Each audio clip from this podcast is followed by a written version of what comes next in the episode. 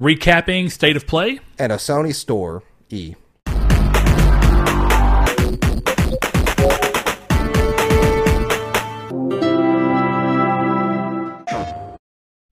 Hello and welcome to Triangle Squared, the PlayStation podcast. I am your host, Brett Beck, and alongside me, as always, not only Mr. Sailor Narwhal Mustache Man, but also, Well, he's not not always been here either. Saul Bridges bringing you guys lucky episode 131. as always, since his purchase at the Cracker Barrel for $8.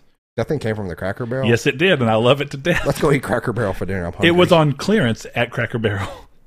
that makes sense. That's the only reason it was a palatable price because Cracker Barrel is very expensive if you go there and go to their little store. I never buy anything from there until this. Old this was people the love one it. exception. Old people do love it. Definitely after Sunday service, man. oh yeah, we're not going there for that. That place goes goes hard. Uh, anyway, if you are unaware of who we are, we are a PlayStation based podcast that we do talk about uh, all gaming companies and how we think what they do is either good that we'd like to see Sony copy or what they do is bad that we'd like to see Sony avoid. Uh, all those things. Of course, we also, excuse me. We also will talk about play, the Switch or the other consoles as we play them occasionally. Uh, definitely with this year being something that definitely for Saul is a little underwhelming on the PlayStation side, but we'll cover that here in a minute. Uh, if you want to, you can watch us in video format on YouTube every Monday at 10 a.m. PST and 12 p.m. CST. Uh, and if you like what we're talking about over on YouTube and want to chime in, head into the YouTube comments and let us know, as well as like the video if you end up liking what we do or dislike it. If you don't, and if you don't like it, tell us why. We are always looking for feedback. No, there's no thing as bad feedback, in my opinion. You may not like the feedback, but it's feedback nonetheless. Um, Anyway, if you want to listen to us on podcast services, you can do so, such as iTunes, Google Play Music, Podbean. Uh, Podbean's great if you want to comment on there. The app lets you actually do that and comment and communicate with us. Uh, if you are listening on iTunes and you feel so inclined uh, to give us a review, be fantastic. It does let our get our numbers up there a little bit more and lets people see the podcast and have it how it's rated. Uh, is a good indicator of whether they should think that this is quality content or not. Uh, and if you want to chime into our community's take questions, where we every episode we give you a question at the end of the episode and then repost on social medias, uh, you can go over to our social media websites, which are. Our Twitter at Triangle SQRD. Give us a follow over there and then be, take part in it. You can do it on a Facebook group, which is Triangle Squared, a PlayStation podcast. Ask to be entered into that. We'll gladly accept you. Uh, and over on our Discord, which is our more day to day, moment to moment chat, we also have a communities take section there, as well as a podcast open discussion. Uh, area too. So if you want to talk about more stuff in the podcast than just communities take section, you can do so. Um, and there is a link for that in the description below. Feel free to, excuse me, come on in. We love having new people come in, and it's a very fun thing to do. and definitely now that Saul's going to have a more normal schedule, I think we'll see Saul in there a little bit more. But we'll talk about that shortly. Uh, again, Possibly. I'll let you decide. Well, yeah, I, well, I don't know if we're going to save that topic for like another day entirely. it's up to you. Uh, but anyway, Because I hate GameStop, and you're going to find out why. yeah, okay. There we go. Um, and let's see. Is there anything else? Oh, if you like what we're doing here at all and you feel so inclined to go to our Patreon uh, and become a patron, said that weirdly, but either way, if you want to go over to our Patreon and become a patron, uh, you can. We have it for as little as a dollar a month, where you get early access to Dig a Shit Best, our off-topic podcast, uh, as well as the potential return of Reader Mail. We had to take a short break due to some scheduling things, but things are potentially slowing down around our personal lives in a way that we can come back. No promises just yet, but I I feel at least like it's worth. Poking out there, and you know what? If you really guys, if you guys want it back, just let us know, and we'll. Saul got a new job, so Saul will be leaving the retail world behind and starting up a new job where I'll be getting off every day at, at a normal time. I'll have weekends off, um, all of them in the world. So we're great. gonna have a little bit more open. It's a little bit harder of a job than what I currently am at, so it may take me a couple weeks to get adjusted to it. But we definitely are talking about bringing reader mail back, so don't fret. And I'm also now that I have every weekend off, I'm gonna do something traditional as players do, and instead of what I did with Saul plays for Dark Souls 3 was I would essentially play a game or play up until I was like, okay, that's a good starting point. Stop there, edit the video, and then post it on YouTube to queue up for Tuesdays. Yes, yeah, now yeah. what I'm going to do is I'm just going to literally play a game all day Saturday Mm-hmm. and beat it or whatever, and then cut it all up and then post it, you know, Monday, Tuesday, Wednesday, Thursday, Friday. Yeah, sure. Yeah. So stuff like that.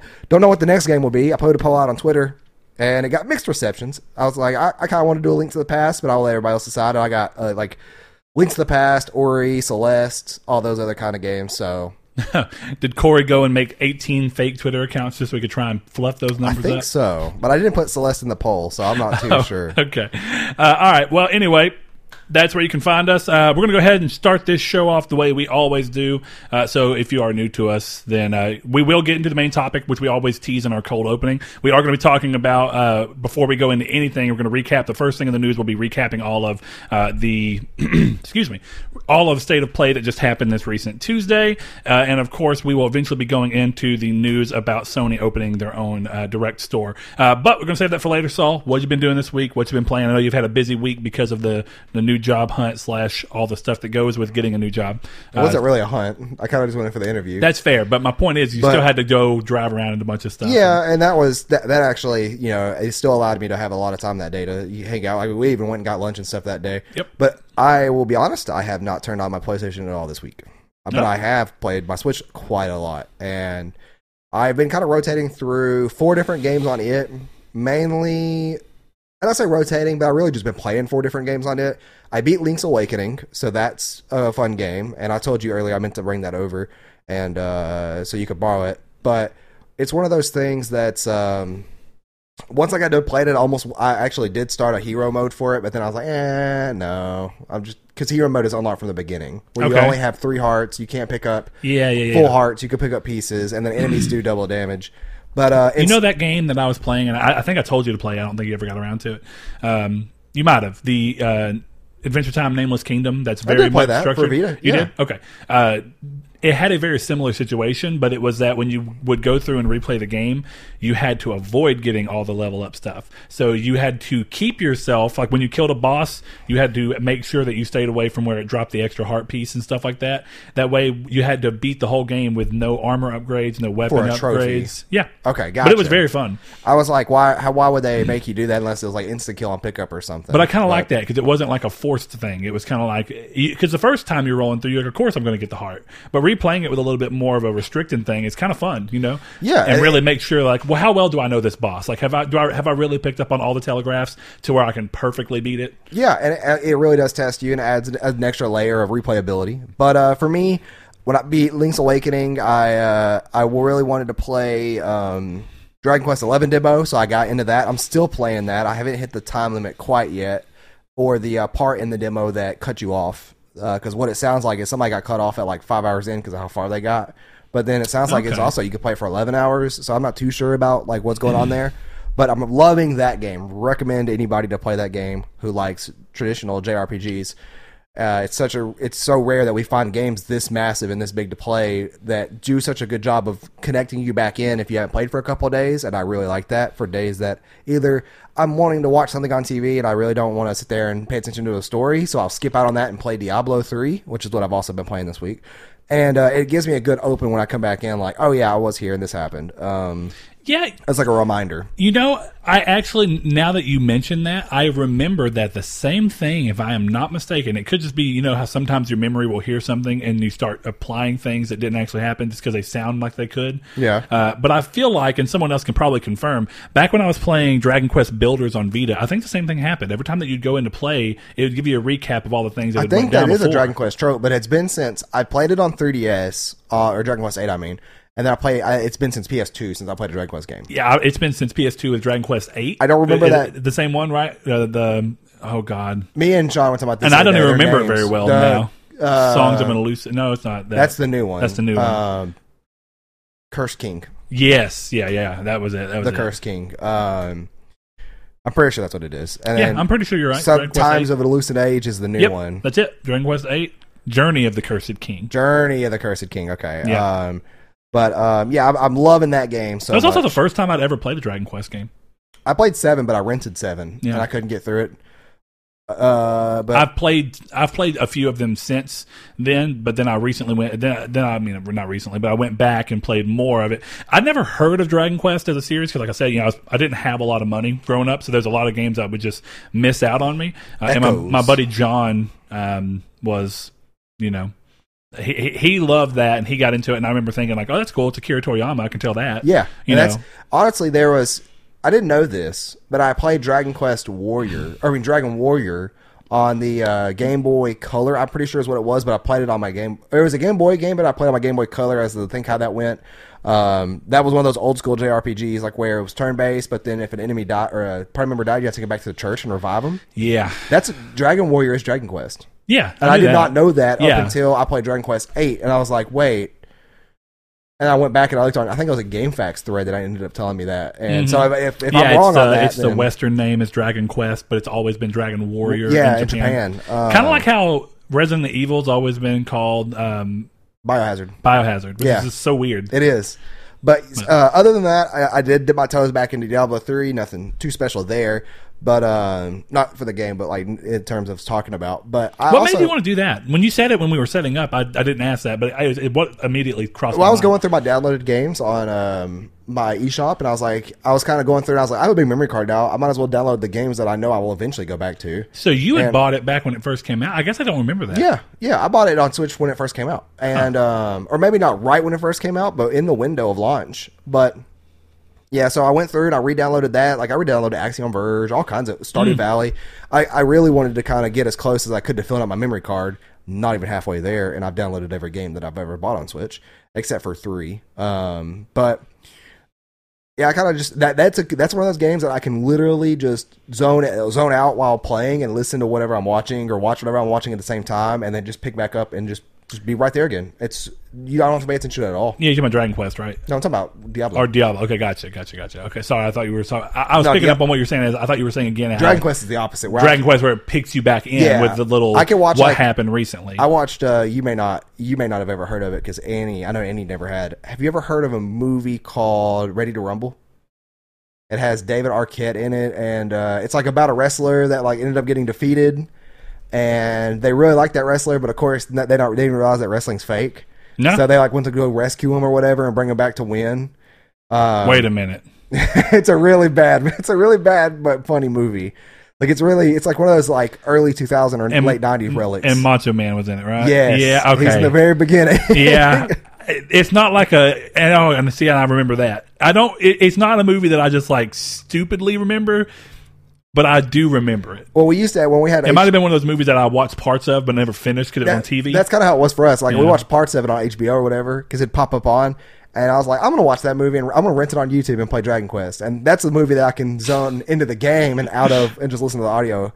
But um, but yeah, and I also picked up Jedi Knight uh, 2 Jedi Academy or Jedi Outcast. oh yeah, the one that was recently. Did you get that on Switch as well? Yeah, and I forgot like how bad that game is for like the first couple hours. If you download that game or you play it, get through the first like couple hours. You're not gonna have a. I'm, I'll just say get up until you get your lightsaber because it is not a good first person shooter, and that's what the first couple hours is. Mm. And I forgot. I forgot. The about game that looked rough to me, but it's a game I never played. So you know, when they were showing it, I was It's- like, I don't. This seems like it's entirely fueled by nostalgia, which is fine It's like that's when- exactly what the new medieval remake is as well. It, well, it's like when Bounty Hunter came back to PS4, and that was a PlayStation 2 almost like launch window game. Blue disc. Um, but it was such a good game, and I was like, I downloaded that on PlayStation, and uh, it has some trophy support. But it was one of those that like I played for like an hour or two, and I was like, oh yeah, this has PlayStation Two controls. I'm out of here. like it's so bad controls. Um, but that's pretty much been it for me this week. What have you been playing? Uh, man, I, I played Borderlands again Monday with uh, one of our friends, John, uh, and RJ hopped in and helped us for a little bit. And then I had like Tuesday and Wednesday just completely got sucked out for me where I couldn't play anything. Uh, so when I came back, you know, but whenever I played uh, Borderlands on Monday, I was kind of before before I started playing it. Some of Sunday and some of Monday, I was getting to play Greedfall, and it was really starting to kind of suck me in. So Thursday when I got back home, I was like, man, I kind of just really want to play Greedfall. Like I kind of want to play Borderlands, and but so I did the little thing where you get onto the PlayStation, you look at what friends are on, be like, is anybody already on the Yeah, game? I did that with Destiny and then I'm a like, lot. nah, I'm just gonna play Greedfall. So I did that. And uh, I've ended up becoming legitimately addicted to Greedfall to the point where it's all I want to do, and I don't care about Borderlands 3 at all right now. And I know that Josh Drago is just over there like grinning himself to sleep because I'm not playing boring lands, as he would call it. He but did say Link's Awakening was better. I will say, I it's, agree. It's one of those weird things where I think Borderlands is a is an itch I've had scratched recently with things like Destiny. Not exactly, but close enough.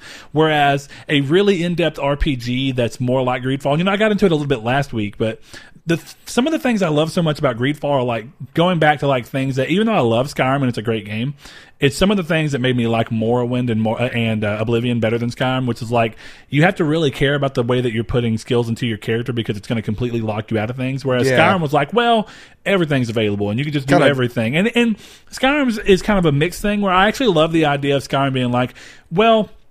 It, I guess uh, it's weird. Skyrim's a little more realistic in the sense of, as a person, you could essentially do anything. So you could learn how to be a master in uh, two-handed weapons while also being a master in one-handed weapons while also being It's a master weird. in shields. I don't you like. could, I don't like. I, I, whenever I make a character and play those games, I don't do that. but it's not common. Yeah, Most I people don't do that. Most people stat. get a couple of things they're really good like- at, and they do that. And then the rest of them are things that, even if they're interested in them, they just don't ever get great at. And that's part of what goes back to this. Oblivion made you really pay attention to the way you're building your character. And if you wanted to play the game a different way, you, you had to essentially go back and restart the game with a different character, which is kind of cool. Uh, but this goes back even further, where the idea of like you're going to talk to people and you're going to, you know, depending on what skills you've chosen, will depend on what uh, dialogue options you have. Uh, and then that gets even better when it's reinforced by the party structure. Because like uh, one of the things you can do with the party is as you get party members in, and uh, you'll see the two that you have with you at all times. You'll see sometimes a, a mark come up above their head where they have a quest to do uh, that's specifically tied to them, so that you have an incentive to move people through your ch- your quest. The other thing about Greedfall's, instead of it being an entirely open world, it's a little more like The Witcher Two was, where it's and it feels great this way though. So uh, it's not a knock against it at all. Right. Uh, it's a bunch of big hubs that have little travel areas that you can eventually get to. And it's kinda open It's kind of nice because it's like the the island map that you're on when you see it is massive. And it's like there's no way a double A game could afford to do this game and it feel like it was able to be varied enough to take up this amount this much land. So instead what they do is try and make each place feel really particular by being hubs that have their own themes. Right. And like, okay, that makes sense and it's big enough and there's enough to explore within the hub and each hub has got these big monsters that are essentially like part of the lore of things that go in. I won't go too far into it, but they're cool monsters that have cool uh, they're essentially bosses and you can go through. So it feels like every hub is a good spot and then you have regions and there's a lot of them. There's like I've already seen like 12 of them and I'm not even that far into the game in terms of main story. I'm just going through and doing side quest, side quest, side quest. Gotcha. Uh, which I love.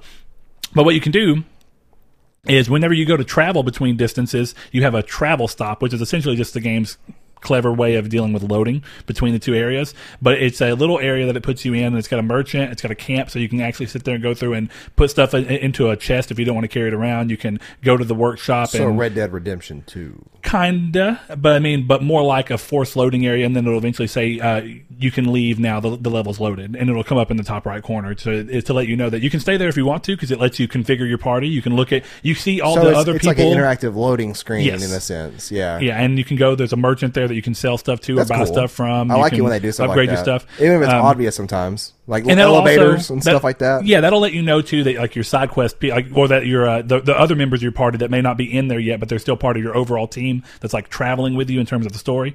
Uh, you can see if they have stuff, and you can decide whether to pull them in. And what's cool is when you do missions with them, you can do this thing where it's like if you do the missions right and you get them, uh, essentially the more stuff you do for them, and depending on your outcomes of what you do too, they'll dislike their, certain things that you do to solve a situation or don't do to solve a situation.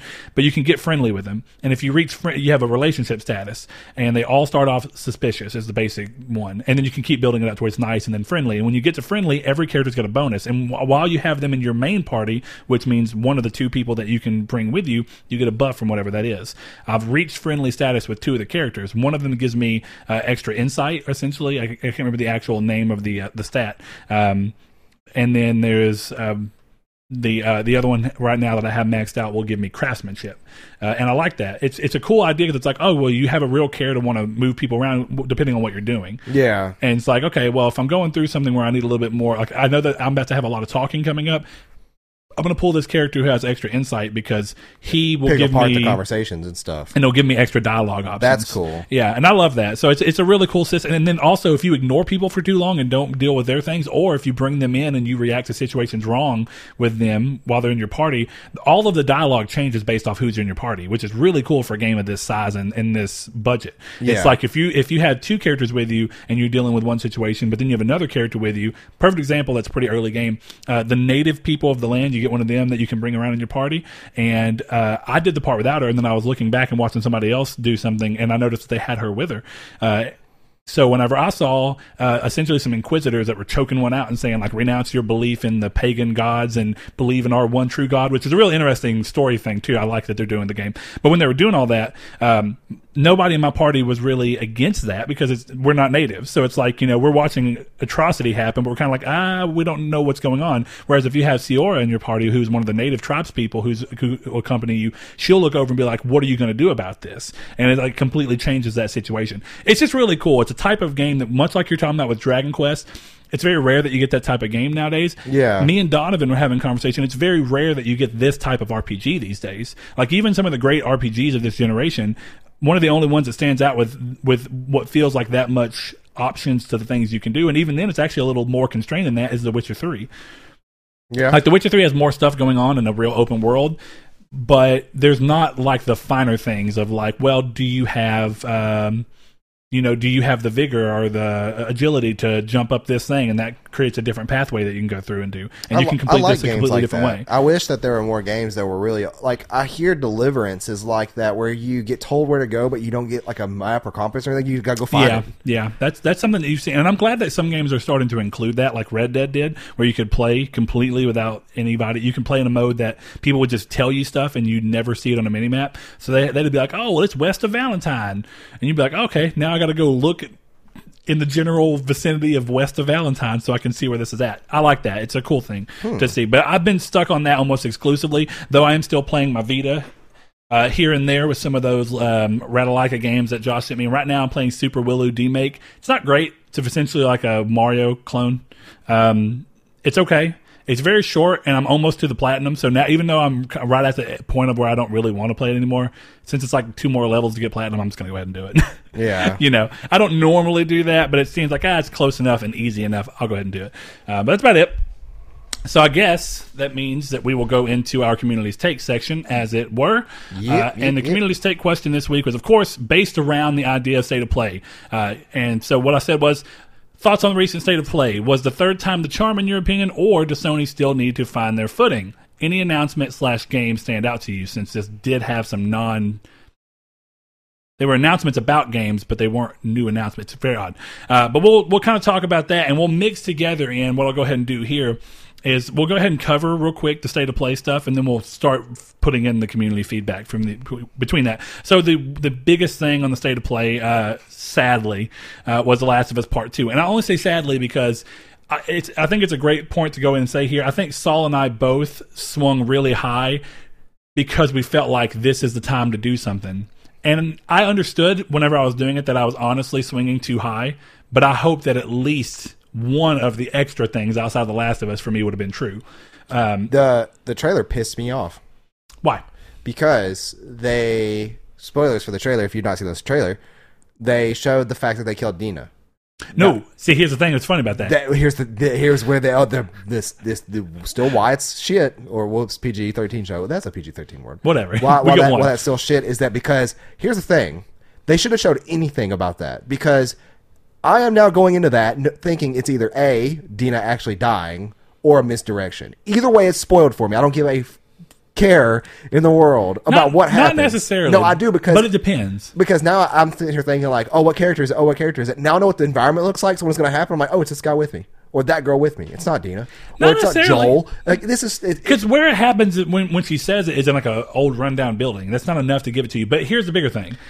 The, and I don't know that they'll do this, but I am curious. That- Part of how Kojima loves movies so much, you know, have you ever seen movies that have completely different movie trailer Trailers? cuts? Yeah. That have scenes that are not anywhere in the movie, but they're in the Yep, trailer just they, to mislead you? They piss me off then too because it doesn't mislead you. It just gets you thinking. It's like somebody says, "Hey, that movie has a plot twist."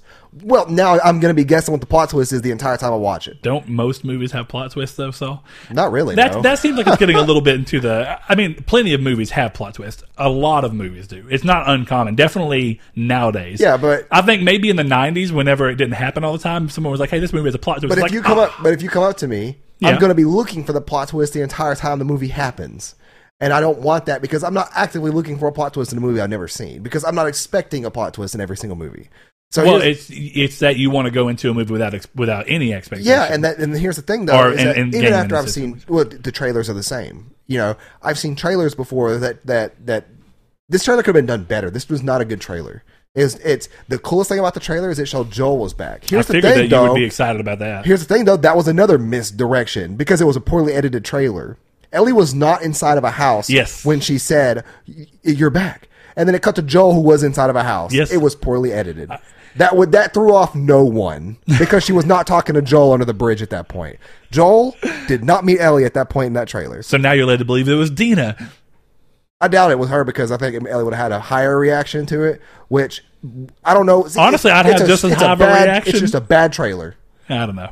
It's a bad trailer, and and I don't think so, but re- I don't think it was necessarily amazing either. Now, here's the thing: uh, my interest in the game is still very high. It Actually, is. more so because of the little interview thing that they did on PlayStation's YouTube, where you could go in and look and see, and they were it, they actually discussed what the game, the people who were invited to the behind closed door event, they discussed and showed gameplay that was part of that three hour gameplay. I don't event. care about any of that because they were invited there. They want to keep up good, uh, you know, morale about the game because they were invited to go Well, see it. They're biased. Well, but, but yeah, this is definitely biased because it was Naughty Dog themselves talking about Yeah, it. that's it why I was don't the about directors any and stuff. stuff. And it's- I don't care It was just that they showed it. That, they showed more stuff. I've That's seen people like. talking about it too, like kind of funny to up, uploaded a Gamescast where they talked about. it. I'm like, I don't care, y'all. Y'all literally got flown out there. Do you? I really, you know. I don't really think you're going to say anything in meaningful Oh, bad or critique about the game. Yeah, because they flew you out there and then you got to see it. You don't want to ruin that relationship. I don't know. That one's that is weird. I, I would hope that po- most people have journalistic integrity, where it's like, well, even if you did that, if you thought something was bad, you call it out. You know, Yeah. I mean, that's that should I, be I would the hope so. sign But for the everything. thing is, but- is that even even the thought of it, and you know, I'm not super uh, trustworthy of most some people on the internet like that. So it's just not like it's going to be in the back of my head. Like I don't, you know, I don't think that what they're saying is is applicable to this situation. Well, I guess what I do is I give the benefit of the doubt, uh, and we can get moving on this. We've spent a little bit longer on this than I meant, but I'll give the benefit of the doubt because in my mind, I think it's real easy. Like, so say that we were lucky enough to get to go, which that's way crazy, never going to happen, or at least not anytime around this. But let's just say we would have went, right? Right. And this is just for the the situation. If we went and I saw something I did not like, I would clearly say it, and I'd have no problem saying it. Yeah, but we also don't have ties in the industry either. Where, where Well, but I'm saying a lot even of things if, like even if we were in that situation, you know, I have my integrity, be it journalistic or just integrity in general. My integrity enough is is enough to say, hey, there's going to be people who look at us and uh, look at us and go, well, they're a PlayStation podcast. They're imme- they're immediately going to say only good things about this. it calls out the most highest selling or highest per game of PlayStation history. Now that's one of those weird things of like it can be one of two things, right? If the person watching that sees us saying good things about it, it could be because we're saying good things, even though we saw bad things, but because we because we're trying to keep face with you know the Or, industry, or because we're a PlayStation podcast, or it's exclusive. There's that, but or it could be that I actually did see nothing but things I enjoyed. Yeah. but no one ever knows, And that's so the- you just have to trust the people that you're listening that's how you know because I didn't see a single thing in that trailer I enjoyed except for a couple clips that were pretty cool with gameplay. Trailers are weird, and that's the thing is like if they're badly done, it it takes away for like I'm still excited for the game. Obviously, I'm still getting the game, but it takes away like I did not like the state of play at all. The state of play was not great, and it was mainly because well, we'll I get into that in a little bit. Let's yeah. talk about more of the stuff. and I was mainly excited for that. So we'll we will get back into Okay. that. Uh, so other thing that they did that I actually thought this was a good avenue to do because why wait for a post if you're already doing something? They announced the PlayStation Plus free games for October, Which is cool. Being The Last of Us remastered, which is a great move. Obviously, might as well get people plenty of time, ample time to go in and play it. Um, Do I own that? and then MLB The Show 19 uh, is also on there as well, so that one's pretty cool. Good use of, of the month. I don't know if this is just a. It's weird. We haven't. It's been a while since we've seen two PlayStation exclusives come in in the thing. So I actually think this is a cool month, uh, and I think a lot of people will be happy with that. They're two very different games, but they're both exclusives, which means that it, you would believe that they're both high quality games, and sales would suggest they probably are. Uh, we saw a new story trailer for Modern Warfare, which was actually pretty interesting. It got me interested in the story because I hadn't really looked into it at all. And the multiplayer, when I played the beta, actually kind of turned me off. I didn't love it. you didn't? No, uh, not my type of game. Like it, it- I, I clearly see the quality, Yeah, but not for me. It was we were, we're different though. Yeah, yeah, no, I know. That's yeah. what it was with breath breath of fresh air of multiplayer games. It's like this feels It felt different from Call of Duty. I'll give it that. yeah, like it, it, but it still didn't fall into the range of which, to be honest, the last four Call of Duty games or whatever haven't felt good online to me. Ironically, the only Call of Duty game I've loved online was the one game that everybody, Everybody universally hates, hates. which was Advanced Warfare. Uh, so you know, I, I stand. Me and Blaze stand alone. We already know that. He was talking about that the other day that uh, somebody was asking him if he was going to play the new one, and he said, "I don't know. You know, I really love Advanced Warfare," and they're like, "That's the worst one they made." and that a is lot of very, people will say Ghost is the worst one they made too. Yeah, so It was okay. Interesting. Uh, next up, they did have a little pocket of uh, of indie stuff, and we'll dive into this in a second too, with in terms of the way I feel about it. But I'm just going to get through the announcements first. So, uh, introduced uh, a game called Humanity that's coming to PS4 and PSVR uh, next year. Uh, they did a reveal of uh, Death Stranding limited edition PlayStation 4 Pro, uh, which I also will say is a pretty good looking console. Uh, you Except for that controller. Here's the thing about the controller that gets me, and then we'll move on. So I didn't want to spend too much time on that. I saw somebody do an edit where you saw uh, essentially like a baby etched in the controller, That and why been- did they not do that? It goes back to their thing of like, why does Sony not ever do anything enough with the controllers? Yeah. They do cool stuff with the systems, they never do anything cool with the They controllers. thought releasing that ugly Goku controller was enough. It was not.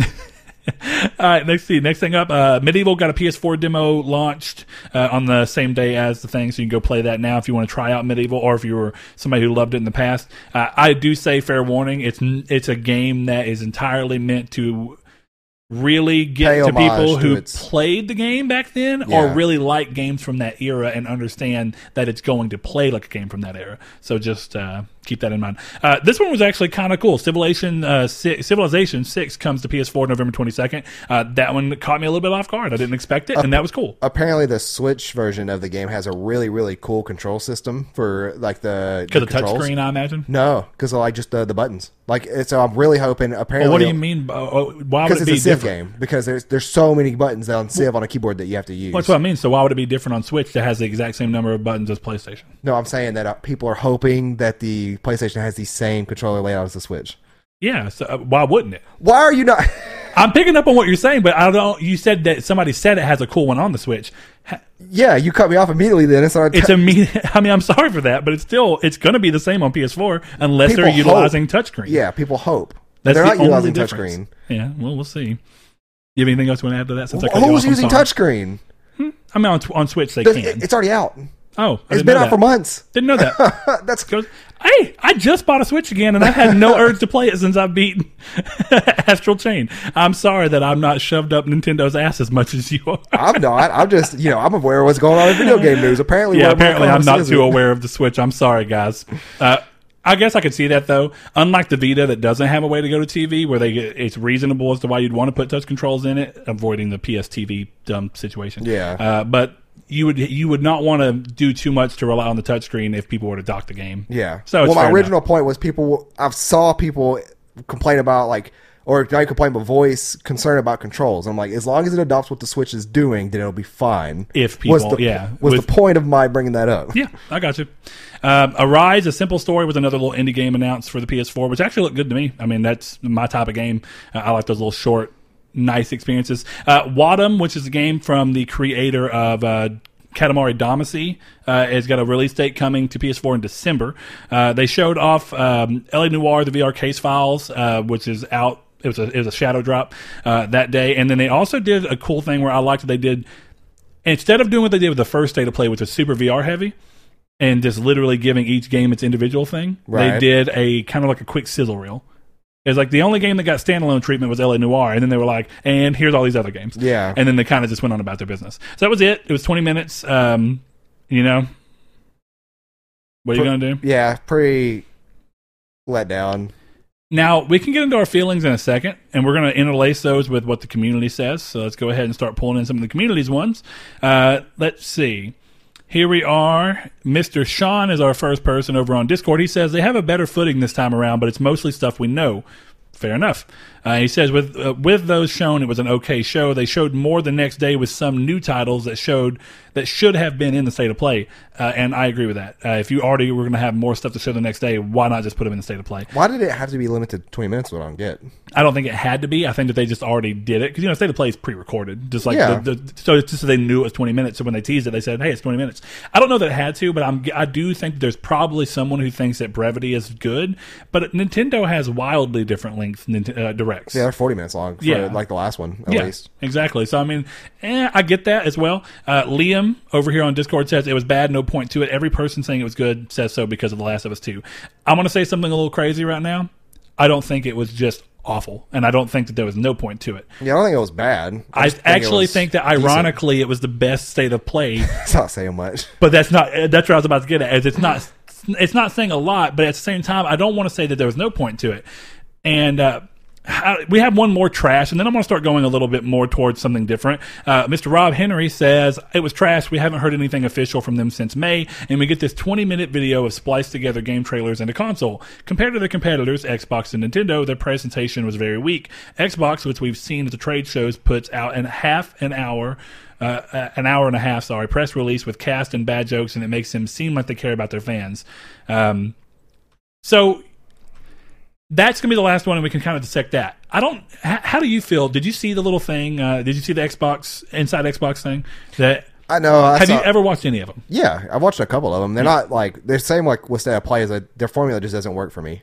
Yeah, Just it's it's one of those things that's like say this of play's pacing was a lot better, but uh, I do not like the host of the Xbox inside. I don't like any of that stuff. It's just to me, it's like well.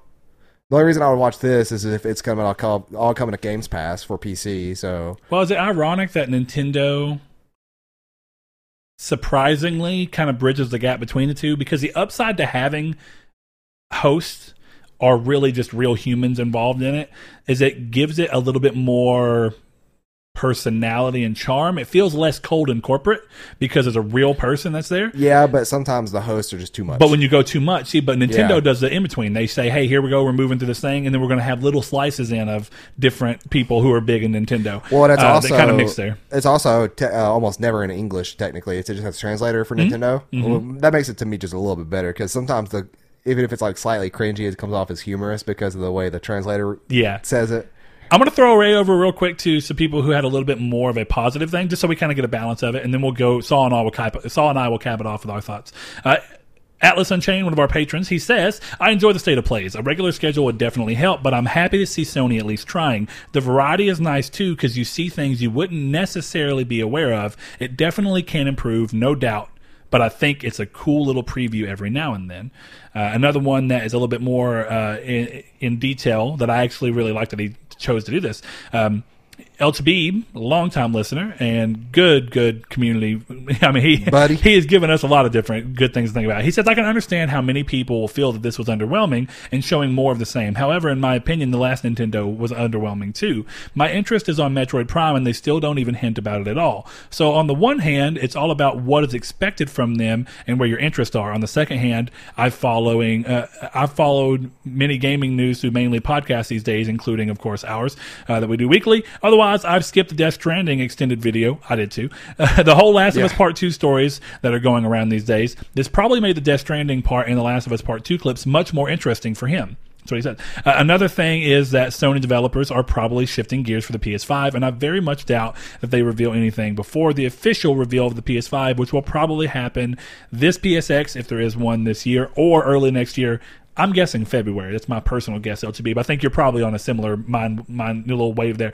Um, and you know, those are two that I think offer a lot of of things. And I think Chabib's goes into the best spot here, which is that it all does depend on what you're expecting on what you've seen. And then there is a little nugget of what uh, Atlas Unchained said, which I do like, is that the variety has been nice, definitely on this one. The first one felt too VR heavy. Yeah. The second one felt too just indie heavy. This one was like, hey, here we are. Not only do we have some indies of a lot of different types for you, which was cool. I like that. And you know, one of the recent complaints that we've given uh, is that we had essentially um, we, we, we complained on our episode about Sony PlayStation uh, slowing down uh, at, doing their stuff is that they weren't even talking about indies like they used to. But if they're not going to do it in the official E uh, E3 venue or any of those things, and they're not going to have the PSX conference, then it's good that they still are showing that hey, we do still love E, we still do love indies, and we're just doing it in this new thing that we're doing. That is essentially for us, it's not replacing E3, but it's kind of a different avenue that we can do since we aren't doing E3. It's not that it's meant to be a one to one replacement, but it still lets us get out and show games off that not everybody would see. And then it does mean that there's going to be way more of a, you know, chance of people not liking it because they feel like, well, I only, I only care about AAA games. There's going definitely always going to be gamers like that who go, well, I only care about AAA, so I just want to see that. Then you have the people. I feel like Nintendo Directs, and I'm curious as what you think about this.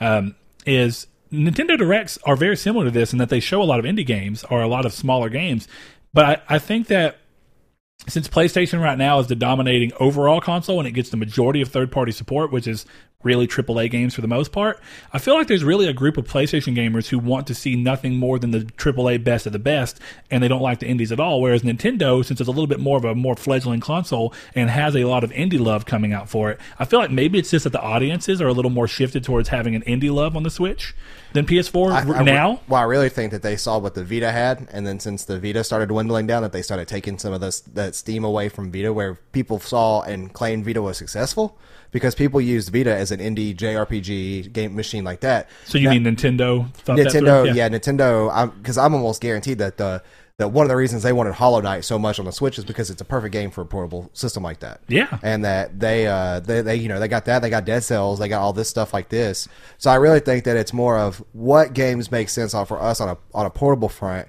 but also to compare the direct to the to these are also really it's not you can't do it quite yet because Nintendo's directs are so different. Talking Mm-hmm. about depending on which one we're talking about because some of them have like five games and they're all focused at length, and then some of them have like fifteen games and they're all focused within like two minute trailers. And then some of them, some of the directs have been just for singular games.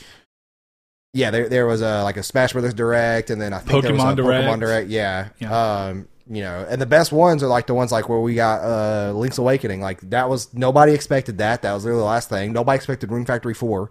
That Yeah. was in there too, and Rune Factory Five. It's just like what, Actually, I did expect it. Uh, weirdly enough, because I didn't expect it they've been saying soon. forever that that game was a wild success to the point that they had to reprint it, even though they had made as many copies as they thought they would sell. yeah. um, but I wasn't expecting it there of all places. yeah, fair enough. But But yeah, it's just it's one of those things that's like they're they're, they're finding their footing, and I, I give them credit for that. Um, but you know, still gonna crit- criticize things, even though they're finding their footing, just like I do everybody else. One of the interesting things here, we got two more that are over on Twitter I want to throw out because they are interesting to me. Uh, Tyler Haynes, uh, Mister, he, he says, "I need more wow factors for how much they advertise for it." We knew about The Last of Us Part Two, but the games in front of it were just mad at me, and that kind of goes into what I was talking about. Of different audiences are going to view these things very differently. Uh, but one of the things I said back to that on Twitter actually was that you know I actually feel like if they, I feel like the reception for this would have been slightly better if they would have never said anything about The Last of Us being there. If they instead would have just said, and, and I get what they did. You know, they they think, Yeah, it- hey, we want the state of play to be good. So what what do people, what do most people love? The Last of Us. So we're going to go ahead and tell them it's there so that people will have a It took the the element of urge surprise to away. watch it. But I would have been way more impressed if I didn't know Last of Us was going to be there. Yep. And then at the end they were like. Doom doom, and you hear it, and you're like, "What? No, there's no way this is the last of us. Not last to mention Us." too that like the Twitter marketing has been real heavy for Last of Us lately. Exactly. and that really kind of ruined it. It took you out of the element of surprise, which And it was- surprisingly enough is why I didn't like the trailer. Yeah, um, yeah, I definitely agree with that. It, it's it's an interesting thing, but I do feel like some of this comes down to the way they frame things. I think part of why Nintendo's is good is that sometimes Nintendo comes out and says, "Hey, this is exactly what it's about."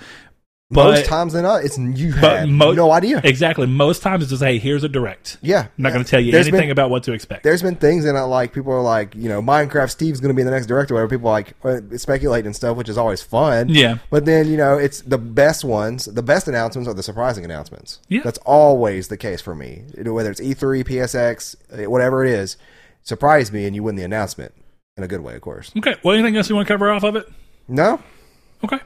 All right. Well, uh, yeah, I think we spent a little bit longer on that than I intended to. But the thing about the the state of play is that it it directly the fact that we got so many responses to this and we didn't even get to brush on all of them. I am sorry to the people that we couldn't get to, uh, but you know we got so many responses on this. I think this exactly kind of shows what we were talking about is whether or not it's a complete agreement and too complete of an agreement that they're slowing down too much. There's definitely a hunger from the PlayStation community to get something more and this was their opportunity to get more and it was just so mixed. And you can see that like yeah you had an eclectic mix of games and the way you showed it was a lot tighter i think and there's some good to that. Yeah. uh, and i will say that I, I do think that this is their best state of play yet and i do actually think that most of what they did was right. I think if they would have just changed the way they went about half of it it would have felt even more impactful. Honestly like i just said about the last of us if that would have been the one change they made they didn't say it all what was going to be in there and then the last of us and death stranding were part of it i think they would have got bigger hits. But death stranding's been being talked about too much lately.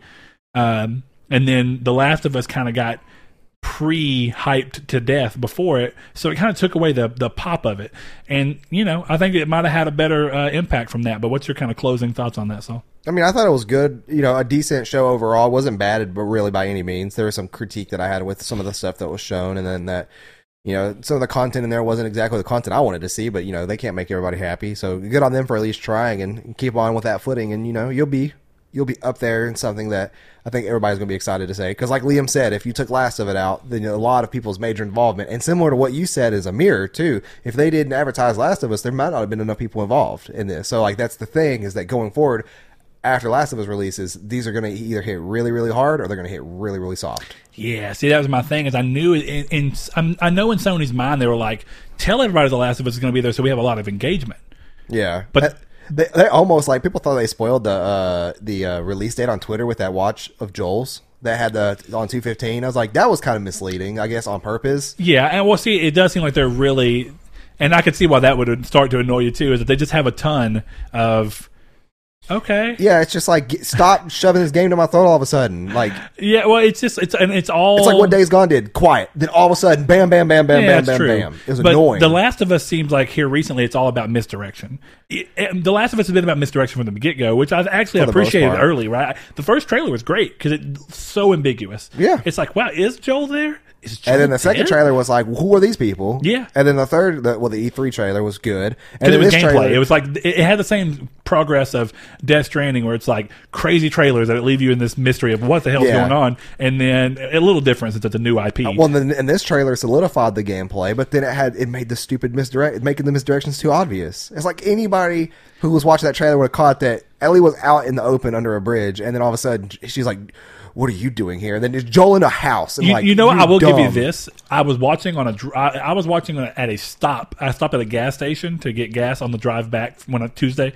Uh, when I was on, a, I, I didn't get back home until like ten forty five. It sucked. But Wow. yeah. So I, I was working while the state of play was going, so I couldn't even watch it. So I'm tired. Me too. I'm I had to driving. I'm coming back, and it actually got me for like not even a full minute, but like I saw it and I was like, whoa.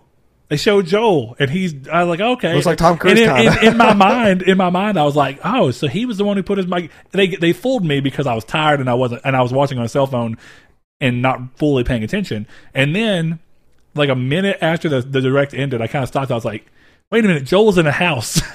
and then my mind was like, wait, what? Ellie looked like she was out in the open, but I was like, is it just was she in the open and the in like.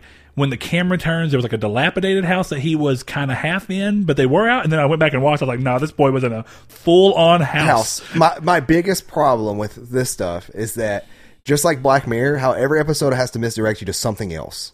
You learn that pattern as you're watching, and then you start speculating. Yeah, it's true. what it happens, and it's the similar thing with M Night Shyamalan movies. You start trying to guess the plot twist because you, try- know he's going to have a twist, so Yeah. it ruins them. and then so you get your hopes up. And you're like, "That's going to be it, definitely." And it's not. And you're like, "Well, that's not great. Like that's not what I expected at all." That's the problem that this game has with me right now. Is that I, I've already speculated that's Joel dying and not Dino or Dino or whatever her name is. Dina. Dina, I think. Dina, yeah. And it's, it's not her dying. We don't know where she's at, but like that's the problem is that like now, no matter what I see in the video game, I've already thought through of multiple things that, that could be. And if it's not the one that I thought of, then great, good for surprising but it might not be a great surprise. Yeah, yeah. it's one of those things. They're, they're actually making it more of a challenge on themselves to specifically get to you. it's being too, like they're trying they're trying to misdirect you, but they're not doing it in a great way for me. Yeah, and I it's gotcha. just it's just uh, uh All right, well, Saul, you ready to head into the news? I am. First thing in the news, I'm actually, this is super crazy to me, right? This is so different than what we've been seeing. Uh, but the Call of Duty partnership this year uh, with PlayStation is quite interesting as it looks like the PS4 is going to be getting an exclusive game mode for an entire year if the fine print at the end of the trailer, which called for timed exclusive content until October 1st, 2020, is what it- it says. As if exclusive games like that weren't as bad. Now you're getting exclusive game modes. No, it's What a game mode within a game mode. It's a specific. It's a survival It's mode not a within game mode within a game Ops. mode. No, yeah. it's, it's it's it's Spec Ops the entire game mode, is it not? no, no, it's uh, it's, and I have to. Are you sure? I, it- it- I it's- read yeah, it's survival mode, which is a sub game mode of. That's what Spec Ops is, is survival mode. Uh, That's just what they said. I I I read a uh, maybe the article I read was wrong, but the the article is Spec Ops is exclusive. You can't get Spec Ops on Xbox until October 2020. Hold on, let's let's look it up in real time to make sure. For Spec Ops survival mode, it's a different one. Yeah, it's like it's part of the inside. I don't know. If you know more about Call of Duty, let us know. I just thought it was crazy that regardless of what it is, be it full on Spec Ops or what, the point that I'm making is We've never seen them go to this length. Even whenever they were partnered with uh, Microsoft during the Xbox days, they never did this. It was always just, hey, you're going to get the expansion packs like a month early, you know? Well, there's an update too on GameSpot or on PC Gamer where it says GameSpot uh, that quote just the survival mode within the Spec Ops mode is PS4 exclusive. Every campaign multiplayer and everyone gets campaign multiplayer and Spec Ops unquote. The rep said. So- Okay, so what, what I said was correct. That's Yes. what I thought. I thought I read it that way. Um, all right, interesting. Uh, and we'll, I mean, they've gone through and reiterated. So I mean, I hate clickbaity articles. it's going to be that. Uh, so another thing that happened after the state of play uh, showed us new bits for the game, like we were just talking about. Uh, it was confirmed that The Last of Us 2 would no longer be including multiplayer. After me and Saul had a conversation about it, and when I first saw that uh, they said, "Oh, it won't have multiplayer," I thought, "Well, I guess I just remembered entirely wrong." And I was like, "Nah, there's no way." And I went back and looked, and what originally happened was in E E3 2018, the co-director confirmed multiplayer, but he said, "But we're not ready to talk about in what fashion yet." But you'll you'll be seeing it, and I knew I was like, I wouldn't have had that wild hair Yeah. on my own. I wouldn't have come up with that. There's speculation that there are still open positions at Naughty Dog for multiplayer designers for The Last of Us, and people think that that is a placeholder for a game they're working on, like um, a Star game. I can't think of what the name is now, but Yeah. it's it's it's an open position under a false title, to, so they won't spoil the next title they're working on. Maybe, uh, but you know what they said that you know they put out a a, a Twitter thing. So what? It, and I'm not going to read it part verbatim. I didn't even put it over here. Uh, but what they had said essentially was that the multiplayer became very ambitious project that they will be continuing work on, and that the scope of what it was going to be was going to be too much and pull too much away from what The Last of Us needed to make sure that it was the perfect single player experience. So it sounds like what they're going to be doing, and, and what they have essentially said is that they will release it in some form at a later date. They don't go into too much more than that. I have a couple of ideas. I mean, I could definitely see them just doing what Rockstar did uh, with Red Dead Redemption Online and just adding it to the game at a later date for Yeah. people who own the game.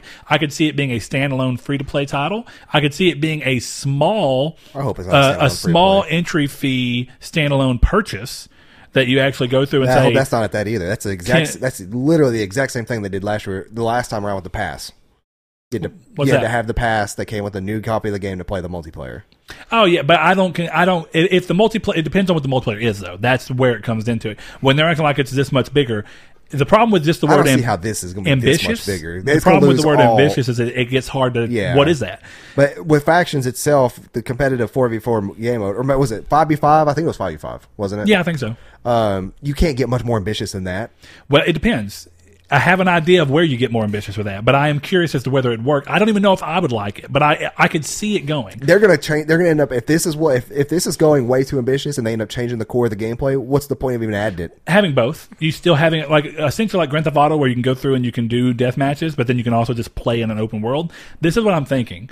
What if they kind of did a games as a service game? Because Sony doesn't have one of those right now, really, besides Gran Turismo, uh, and even then, not really. When you look at it, what if they did a games as a service game that was essentially like a, them taking the idea behind like Red Dead Redemption Online and putting it in The Last of Us? You have an area where everybody goes through and survives, Then and instead of seeing last. enemies, That's not the Last of Us.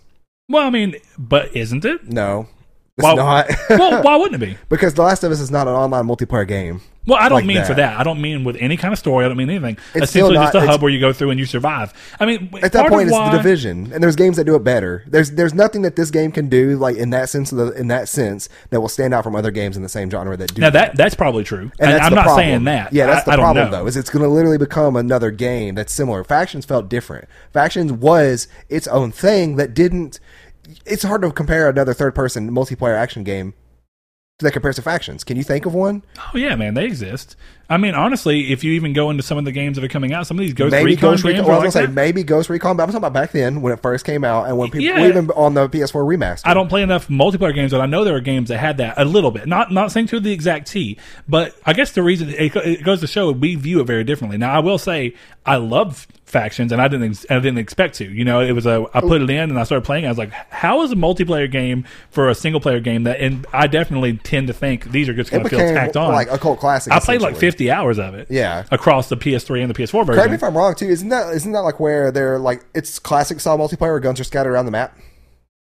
Um, I think so. It's I been so long since I've played. Yeah, it's been that's it's for the little bit that I did. I haven't played play, since. Yeah, I mean, even though I played 50 hours, that was all. I played like 25 or 30 hours on PS3. up? Yeah, Okay, they closed so the I- PS3 ones. I know definitely people are still playing to this day. Yeah. but Uh, I don't want it to become something it's not. But Don't- I'll, I'll give you this. don't go- Speaking into what you're talking about, you said that factions was its own separate thing. But what I love about factions being its own separate thing is that it still felt decidedly The Last of Us. It was like, well, this is kind of what would happen. Right, It was the basic idea of thing, and like you have open lobbies with people joining in and out, talking and running around and stuff. It doesn't feel like Last of Us anymore, like that, like in a casual sense. Where realistically, it did kind of feel out of place for the first one, but it worked. I don't foresee. I didn't think it felt out of place at all, but I guess it's more from the, the idea of how the game mode worked. Well, it was talking like about the- every the- major staple was in there. You know, crafting was in there. Uh, the listening mode thing was well, in there. it's more about what the, the vision and the uh, not vision, but the uh, the word ar- the word around the game was. And it's like you're going to play this beautiful story beach. Like, okay, true. and then like also it has really good multiplayer. And you're like what? Yeah, most people be like, a, a really good single player story tends to not have really good multiplayer. Exactly. Definitely in an, ex- in, in But an exclusive. you know, my point is, is I'm tired of people doing things to be ambitious just to do it to be ambitious. Like, you know, one of the things I said in Discord the other day was like, God of War, the new one, did not need this long of a storyline that it had. Did you see that The Last of Us 2 is going to be their longest game? Yeah. Keep it hard. Keep it PG thirteen. I'm tired of this. This is I, this is a trend I can't stand. Here's a hot take: games don't need to be long just to be good like this. They don't need to be expansive to be good. Didn't I'm sick of this. Didn't you hear? No, no, wrong. It may be great. I'm not judging the game. I am sick of this. I'm judging. The, I'm judging why they feel everybody feels the need to go towards this. Yes, because it doesn't. It- that- God of War was a fine series at 12 to 20 hours. You didn't have to have a 40 hour epic for it to be a good game. It made But it was a good game. I'll give it that. but was- it didn't have to be. There's Yeah. also things that could have been cut to maybe 30 hours on the overall spectrum. maybe, yeah. You don't have to have a 60 hour game to be good. I, Dragon But Quest, everybody wants to do Dragon that Quest now. 11, 60 hours. You don't have to, like, you go into a JRPG, Persona, uh, Dragon Quest, some Final Fantasies. You know you're putting a lot of time in that. You don't go, you don't do that with The Last of Us. Last of Us story took, what, 25 hours? I don't even think it was that At, long. I was gonna say at most, Yeah. and I think that was on my the second to last difficulty because I could not do the last difficulty. Grounded. Grounded was the hardest.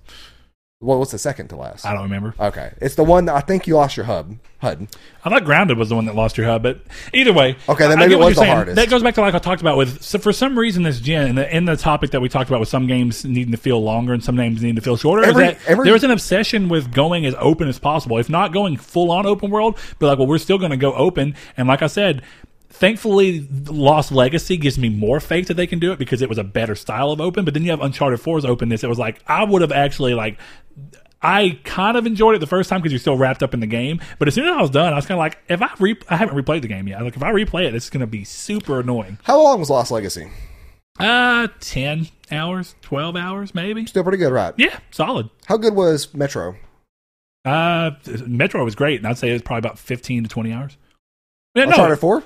yeah, same. Yeah, you see a trend here. You don't have to have a, a 50 hour epic for it to be a good game. And why double the length of the original Last of Us game Hey. at its longest? Why?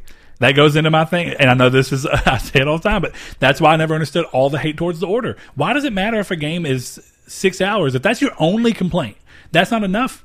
If the rest of the game is still solid, that's not enough. I mean, you can say that you wish it's Yeah. longer and that a sequel be longer, and that's fine. But to sit there and give the game a two out of ten with the only real negative being that it was too short, I think the what is I that? think I do think the one of the issues with the order though is that is is the cutscene heaviness of it and the amount of cutscene time versus gameplay time is where people get off there. yeah, I, and I've seen Uh, which is, people which say is, that. Yeah, that is a that's a in my opinion that's a valid critique. But yeah, for games like this, I am sick of this trend. Final Fantasy VII, we don't know it yet, and that's one of the biggest games that I've been criticizing for the length. yeah. I'll, I'll find out if I'm right, but if someone and I also had somebody else tell me this the other day that really pissed me off. We were talking about it, and they were like, "Well, this what, this wasn't for you because they're putting all this in here. This is for people who never played the series. Well, this is a game for the fans. Yes, this game would not be coming back for not the fans. I don't give And the fans that spread the word to have people who never play it wish that they would have played. it. Yes, and that's Yeah. the problem. Is that like I don't, I don't, I don't. I'm not looking forward to going through 40 hours of content uh, in between now and Midgar to get to the, the Depending Crisis on, Core story that I already know. when we don't know what the story. I, I, I understand. That's why I'm so- I'm just kind of trusting them right now. That's well. That's why I'm saying I'm cautiously see. optimistic, but Yeah. I'm on the fence of like, doesn't need to be this long, guys. It doesn't need to be 120 hours is what it would technically end up being. That's not the tagline of this show. Cautiously optimistic. We say that so often, but it's it's kind of the perfect wording. I did not realize that game will be one hundred twenty dollars. I mean, one hundred and twenty hours and about two hundred dollars after taxes for everything for the three versions. How or if it's three, we still don't know. Well, I was telling Sean that the other day. He's like, "Well, there was only three discs." I'm like, "Yeah, but disc one, you got to Midgar, and that was four hours." And I said, "We're spending forty hours in Midgar now, or two Midgar." Yeah, whatever it is. Yeah. Uh, anyway, we're going to keep moving on. Uh, Death Stranding will make use of its exclusivity by tapping into the DualShock 4 speaker and using it as a means for the Bridge Baby to communicate with players. Uh, now, this was confirmed in a tweet uh, from Kojima days after the, ga- the game also went gold ahead of its release, which is cool. Um, it, it it does turn the thing up. I, I, it seems like it's another one of those just little things. It's fine. I don't think that the baby can actually talk to you. If so, I would be gladly happy with that. Uh, I feel like this is just another little thing where it's like the baby's just you're gonna hear it crying and it's not gonna actually matter. I don't like. I, I I don't like that. I don't like that in any game that's ever done it, except The for speaker? Yeah, like I, I love it, and but I guess there's not very many games I've played that use it wrong. Most of the games I've seen it used in that I love it in are games where they use it for like uh, vocal recordings of things that you pick up, and it sounds like it's coming out of a tape player, which I love. to me, that's a, it's immersive, and I don't play with headphones. That's another thing. If you play with headphones, it feels pointless. it was really cool for them. It never made sense in the series that you could hear this anyways, but it was really cool that they did it in Grand Theft Auto because in Grand Theft Auto Five, if you're running away or whatever, it's the police radio yeah, and it comes through, and you're that's like, that's my point. it's really cool when done right. But That's a great idea, and, and those are most of the things it's been used for. Most people like have not though. used the the. I love it in games when it's like people who are contacting you over radio and they shoot it down there. I love that because it what sounds like a radio. Was it Surge that picked up voice recordings that did it through that? Uh, maybe I don't remember.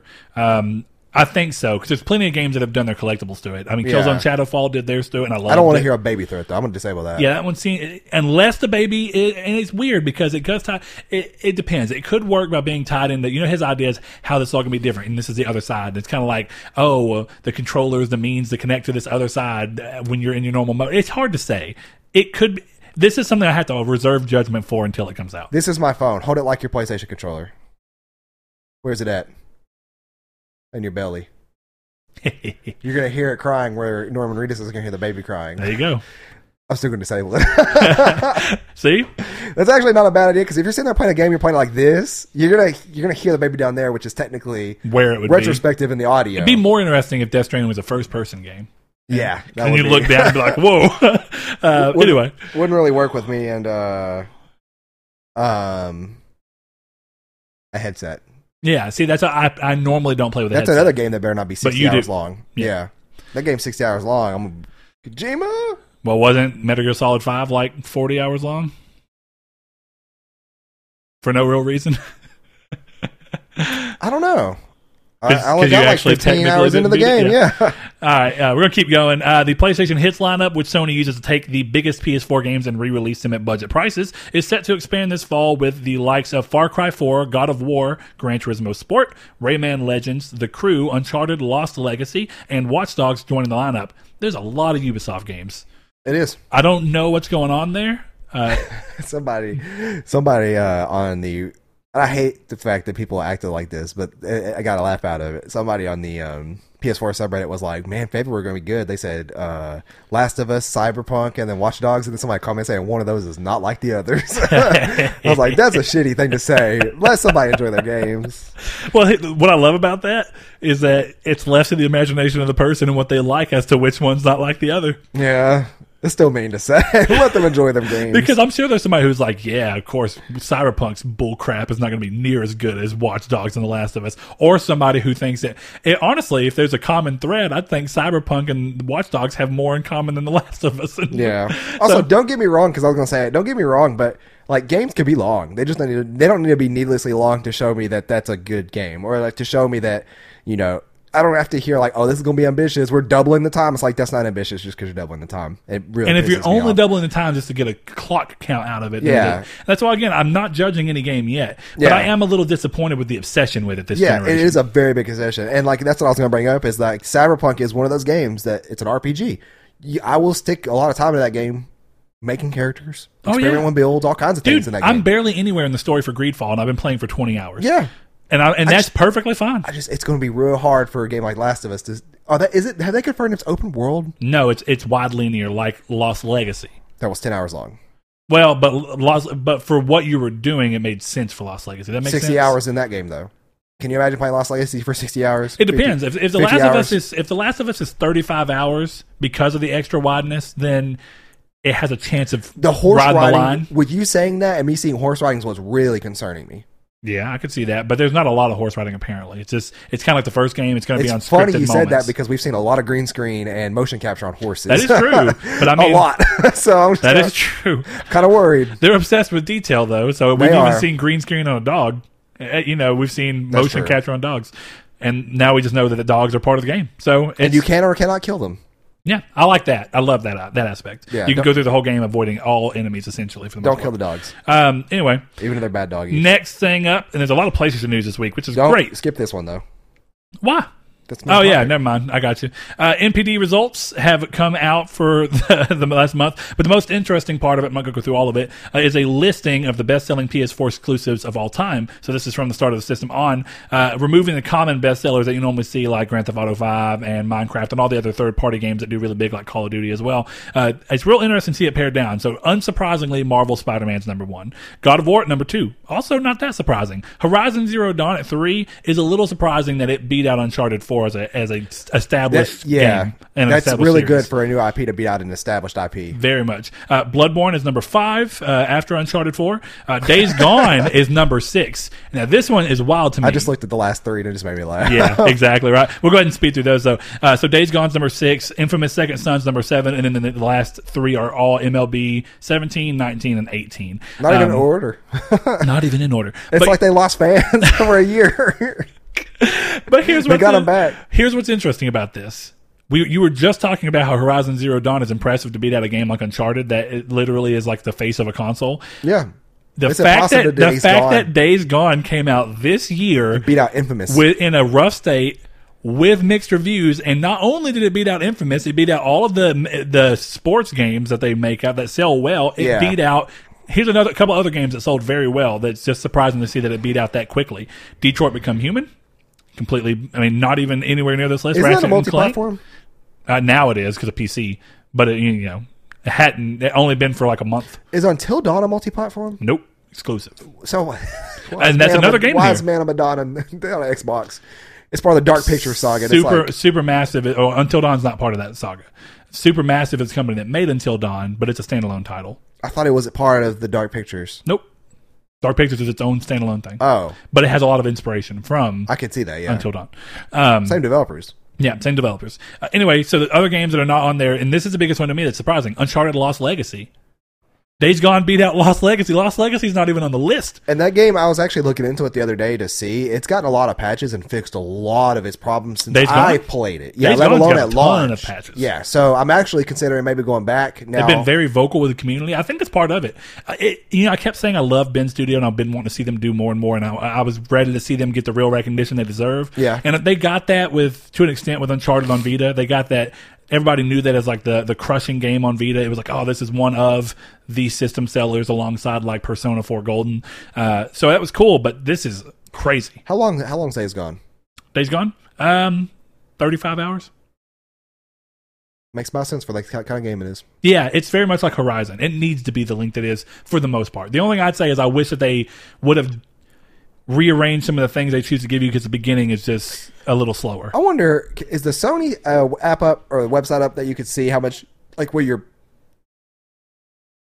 sorry, I thought I was going burp. Your uh, your most played games were last year. Oh, um, I don't know. It might be. But I'm going to keep on moving on with the news for now. Uh, PlayStation have taken to the PS blog to announce a partnership with the United Nations in the way of playing for the planet. This is an effort to combat climate change, climate change, not climate, uh, climate change with Sony promising that PS5 will reduce the power consumption of the sus- suspend gameplay feature drastically, which they estimate will save the equivalent of the average electricity usage of 1,000 homes if just 1 million users were to enable the feature. This is the first step in many that they have planned moving forward, uh, looking at their carbon footprint and a lot of different things and making sure that people are aware of how to do these things. Uh, while also giving you the option, which is interesting.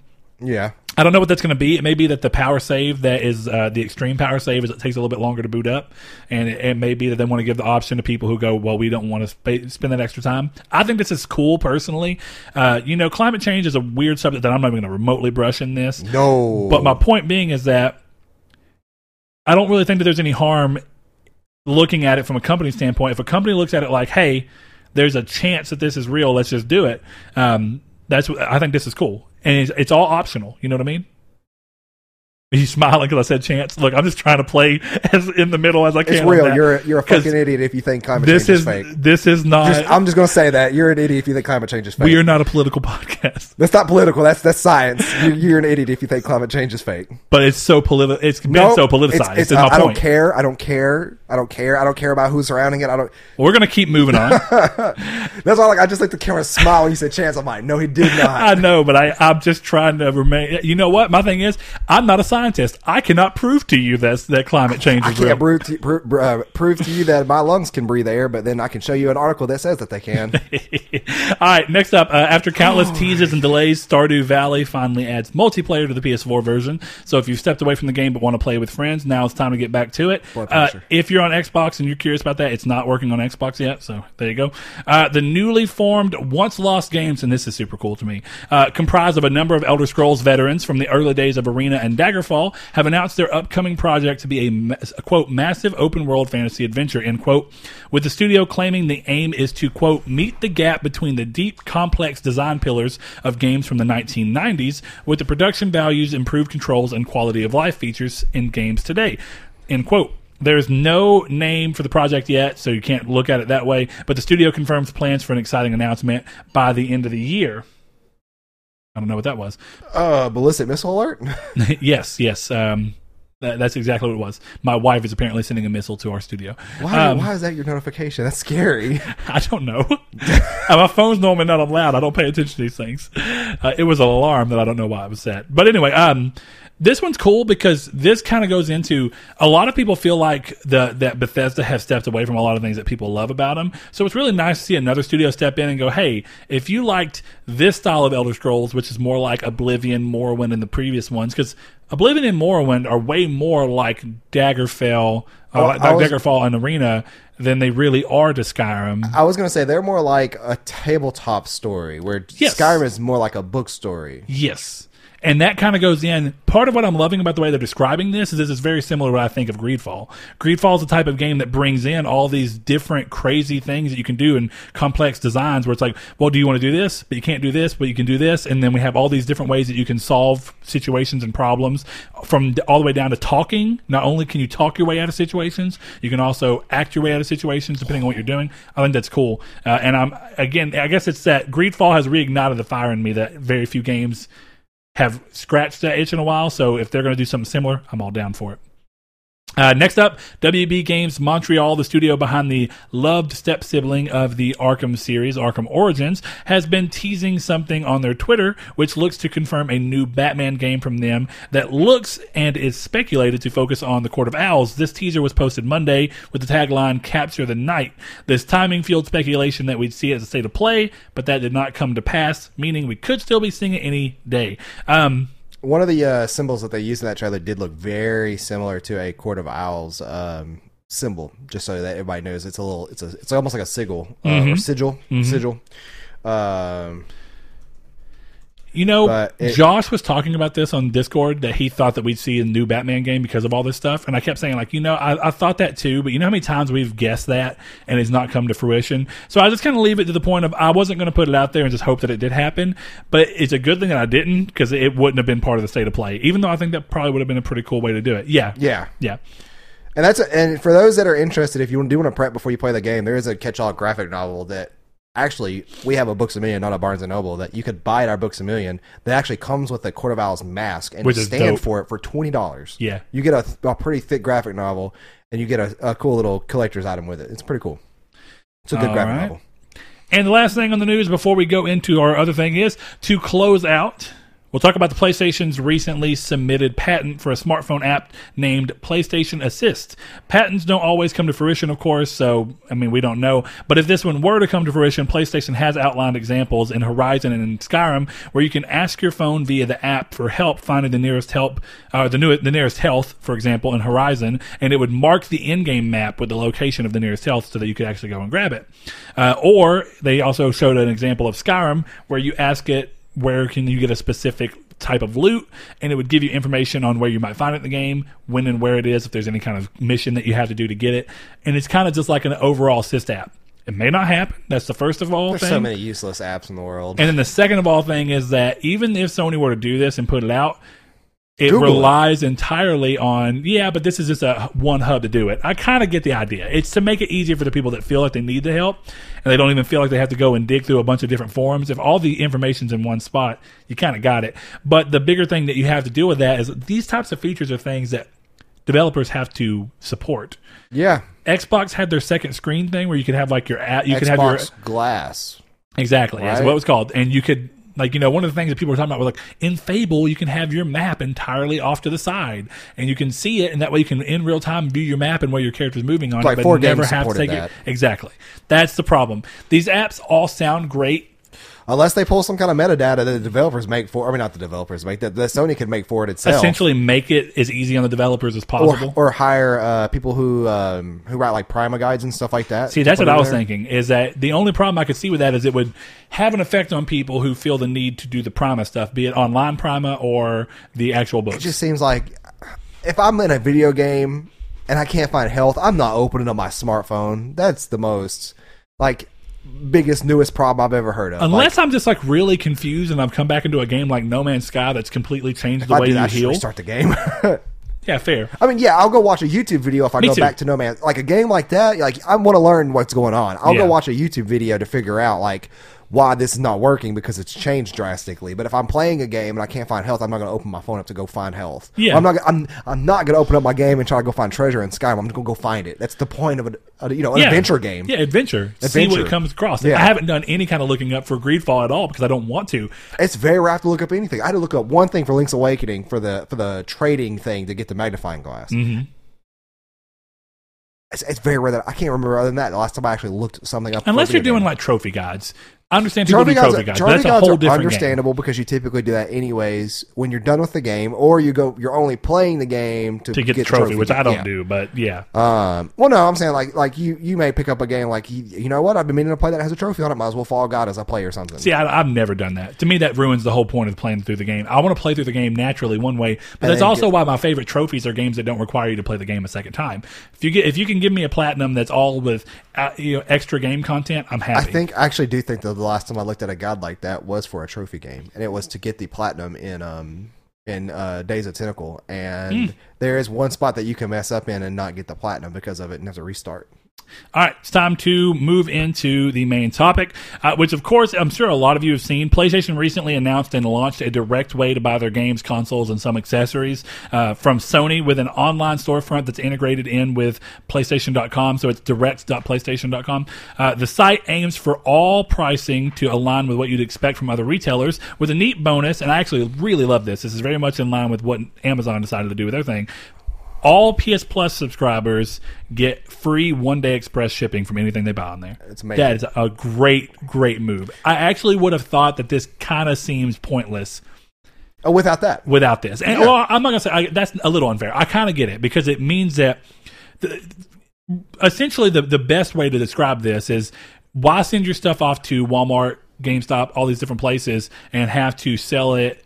If you can keep it at the same price as they have it at, but then not have to lose any kind of margin on it, bam, you got Well, it. here's the problem: is that I do actually think that it would be a almost a failed site on launch without that. I think that I do think it would be a failed site on launch. Yeah, because I'm not going to order a video game from a website that is going to take a week to get here. I will go to Amazon Prime, or better yet, I will walk. I'll walk. I'm not walking anywhere. I'll drive to Walmart and grab the or Target or grab the game or a, a gift card there to download it. Like yeah. And have it then. Like Well, I'm and there's not. there's so much competition, right? Like you just said, you, you could go to yeah. Amazon, right? And so many people already have Prime. For there's people that have Prime just for the shipping, and then we'll watch the video. There's people who have Prime just for the video and don't even pay attention to shipping, and then end up finding out about it and go, "Wow, I don't And then you normally out- order much stuff, but I can and get it here in two days, sometimes one day." And then you find out The Boys is on Amazon, which is an amazing show. and then you watch it there. Uh, you know, but I, I do agree with you. I think it would have been a lot more. I, I, it would have been a lot less successful. But I understand the basic idea about it. You know, there's there's some people that don't really. I guess it, there was a nice feeling of this is a game company that's selling me games. Amazon's not necessarily a game company, so I could see you having a worry of they're going to mess something up. Sony's not necessarily a game company either. Yeah, it's their most thriving business. Yeah, that's true. um, well, now I don't know. Now that Marvel has uh, Spider-Man again for one last movie and a cameo, or uh, one last movie and then a part in another movie, then um, Yeah. who knows? But yeah, it's one of those things that for me, it's kind of cool. I'm not ever going to use it because I buy everything digitally through their in-app store, anyways. So they kind of get all the money there. You've yeah, you've well, essentially already got it. Yeah. you're just going through the direct digital store. Technically, the developers have it, but they have that extra. They have that fee that, that they get. You know, the cut uh, where Yeah. GameStop would normally get that cut. But um, yeah, I mean, for me, it's it's so easy just to sit there and download a game from my phone or from the App Store, and it's one of those things that's you know you. I've been spoiled by you know these these game systems now because I can just download and forget it. I could just you know throw it and download, walk away, and then when I come back to pick up my controller or pick up the Switch or whatever, it's downloaded. You know, I'm not waiting. Um, I'm doing something else in the meantime. No, you can't. Of course, and I'm just bringing this up. You can't do that with console. You know, physical items, controllers, consoles. or- You have to get them from somewhere. So you know, Oh, yeah. if you can look and go, if you could well, download a console, can- that'd be cool. yeah, yeah, it'd be weird, wouldn't it? Uh, but I, I guess you could download That's a what streaming services kind of are. interface. I kind of yeah. Um, but you know, you when you're looking at that, it's like, well, you know, you could go to Amazon and get it in two days, maybe even one day. Or you could be like, well, I've got PS Plus, I might as well just buy it from PlayStation. And maybe the and here's the bigger thing. Right now, with the way they're doing is it's kind of just a which one do you want to support? Do you want to use your Prime one more? Because if you have Prime and you have Plus, it literally doesn't really matter where you go through. You're going to get it in the, essentially Yeah, the it- same speed. At way. that point, I don't even go down to like what company do I support because that kind of thing. It's more of a I don't care about that more but of a convenience thing. Like, I mean, is it going to be like is it is it the one thing that I'm iffy about? I do not know how they are going to do one day shipping on everybody in the United States. That is what would be impressive. Is it me. weird that I had the thought, like, what if they're partnered with Amazon, Amazon with this, and it's all just essentially Amazon or Prime? maybe even like Walmart or something. I don't know how they're getting it out every day to everybody in one. When we just now got an Amazon um, warehouse like 300 miles away from here that allows one day here. Yeah. How is this? How is Sony of all people going to be able to one day me something? yeah. Honestly, when, when I it's- I'm first read the Express, I thought two days. And then when it said free one day shipping on the PS blog post, I, I keep waiting to be like, is this going to be amended? Is this a UK thing because of it being on the Express? US only. okay. That's man. That's I. I want to believe it because that would be good. I just don't see how. I'm, I'm probably going to try it just out of curiosity. I mean, can you download? Not that this matters because this is you know we didn't get mailed a digital game, but uh, can you download digital stuff on there, or are they just going to leave that for their own in-app, in-app store? I'd imagine that they're probably just going to leave it alone because this is really going to be for physical I saw stuff. that. I saw that you said something about it, and Ryan did too on Twitter about how y'all hope that the credit card that y'all have, the Sony credit card, ties in reward points on here. They haven't said nothing. That'd be that great. either. And but here's the thing about the rewards points. I'm sure that what you buy from there will give you extra points. That's one thing. But then you Yeah. also have the point of like it gets really weird because it'd be cool if you could just use that as your storefront for spending your points. Because right now, when you spend the points, you don't get any kind of expedited Well, shipping. and to be I got fair- Bloodstained. Bloodstained is the first time I've ever done a physical copy of a game from the you reward got it like system. four days after launch too, didn't you? Or five days? Well, no, I didn't get it at launch. I was way past that. okay, maybe that's what Um, I'm thinking of then. but I did get it in like four days after I put the order in, which is not that bad. Okay. And I didn't have to pay for anything. I didn't have to pay for shipping. That's covered as part of the yeah, I mean for a free game, yeah, you don't exactly. expect it to be there next day. But it would be kind of cool if they would, if they could kind of combine them and say, hey, if there's a game that we support on the PlayStation Store, you can use your points to buy it, and then you get the expedited shipping. That'd be great. I don't think it'll happen. What are the are the points from Capital One? No, they're from PlayStation Rewards. They may not be able to do that then. I don't know because uh, the only the only reason why they wouldn't do that is I would think that they can't, and I don't know. I'm just guessing because Amazon's reward card, I which I have the Chase Visa card. I don't use that really. That's kind of my backup Visa if my bank is dumb and I'm out Yeah. out of town somewhere. Um, but they don't use your Amazon points aren't Amazon points or Chase reward points. You just get more for shopping at Amazon.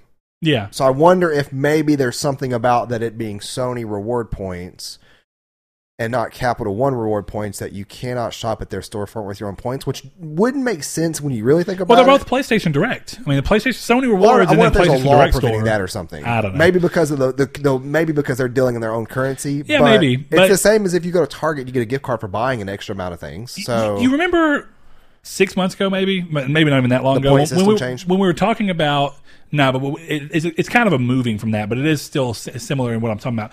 you know, part of why I want that to be is that we're already kind of getting there. This is more synergy between their things. We were, one of the prime examples we gave when we were talking about one of the ways to make PlayStation Plus a better value. This is it. This is one of the ways synergy. You know, we we use Yeah. Amazon as an example Ecosystem. there, right? You go into Amazon and you go, well, your Amazon Prime thing not only gets you this, but it gets you this and it gets you this. And now we're seeing that PS Plus gets you online play. Okay, some people don't really like that you have to do that, but oh well, you do. But it also gets you free games every month, and it also gets you the ability to get free one day shipping as long as it actually works that way, which I assume they wouldn't have said it if they Yeah. couldn't do it. You, you hope. I hope, yeah. So that's anyway, amazing. we're getting closer to that, right? And then if you can tie in Sony rewards to that in a way, you start to get this good, great e- ecosystem. Ecosystem. I don't know why I said that the way, but ecosystem synergy. you know what would is- be really cool? you don't see in a lot of places. Sony Store or PlayStation Store exclusive controllers. I was already getting into that. So one of the things I put on here, and you, I, Oh, didn't I love that you said that. that. Yeah. Uh, when do we start seeing not only Sony Special Edition controllers that you can only get from the Sony store, headsets that you can only get from the Sony store? Yeah. Do we eventually see the Sony store be the way that they're going to do the kind of ID, uh, the Microsoft, whatever it's called, where you can sit there and customize a controller and then they send it to you? Is this Sony's first step into Yeah. making that a possibility? Creative Labs or something? Something like that, Creation yeah. Labs. Uh, that would be cool if down the line Sony is saying like you know it'd be great that maybe they're saying not for the PS4 but when the PS5 care. launches that whatever the DualShock 5 is going to be we're going to let you completely customize it I don't we'll care if people say they copied it. Sony copied them. Do that. no it's That's a great really idea. cool service. Yeah. yeah that's a fantastic Let me idea. let me have my name on my controller. Oh, my anything. Let, let you contr- let you choose the, the color of the analog sticks. Yeah, the I color would of the buttons, the color of the, the faceplate, the color of the back. What what's funny is that like What my, decals are on My know. perfect color controller already exists, but it exists as the Xbox One controller I bought. The gray one with the blue sticks and the blue buttons and stuff. And it's like and it's not even a full blue; it's like a teal. It's, it? it's the same color I keep my game room LED, Yeah. or RGB lights. Yeah, so yeah, it's like let me have let me match that Sony. I want to match that, and I know I can. I can go through colorway you, colorway. you could go through other people It's do it. ridiculously expensive. But why though. not? Why Yeah. not just have that offer yourself? And I mean, that kind of ties back into what we're talking about, or what a lot of people talk about with Sony not having their own made Pro controller.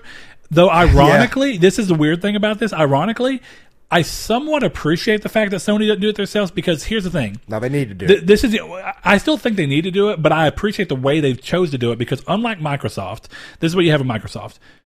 You if you want a pro controller, you essentially only have one licensed version and it's from Microsoft. And if you don't like the way they chose to do it or you think that the quality's bad for some reason and a lot of people talk about the quality of the pro Aren't controllers being Scuf poor, controllers poor. licensed by Microsoft now? No, uh, They're not? might be officially now, but they have not been for a the long time. Okay, so. I thought I remember seeing something about that, but maybe it's just because I always, whoops, I always for some reason uh, affiliate Scuf and Microsoft in my mind. I don't know why. I don't know. But either way, you have very few options. Whereas Sony said, hey, you want a pro controller? Here's Here's this bad one. here's 10 options. Here's this bad one. And that I'm wrong. The like that most recent one that's coming from Thrustmaster is hideous. oh, it is. But to give it the credit that it deserves, I like the fact that you can change the things around. It's just a, it, the controller seems too tall. I'm already biased. and uncomfortable. Yeah, I'm already biased because I already have the Astro Pro which can essentially do almost the exact same thing. I can do thing. everything it can. Well, it, it- the the analog sticks are. it- It's not three changeable and then one stuck, is it? I thought it was just you can only You can change literally two. take out anything. Okay, there you go. Yeah. there you go. So yeah, At least you I'm already pretty have sure you can. uh, You can't take out the face buttons. I don't think. Okay, that that's the same saying? as the Thrustmaster. You can't Okay. take out the face Yeah. buttons, Uh, which would be kind of cool though.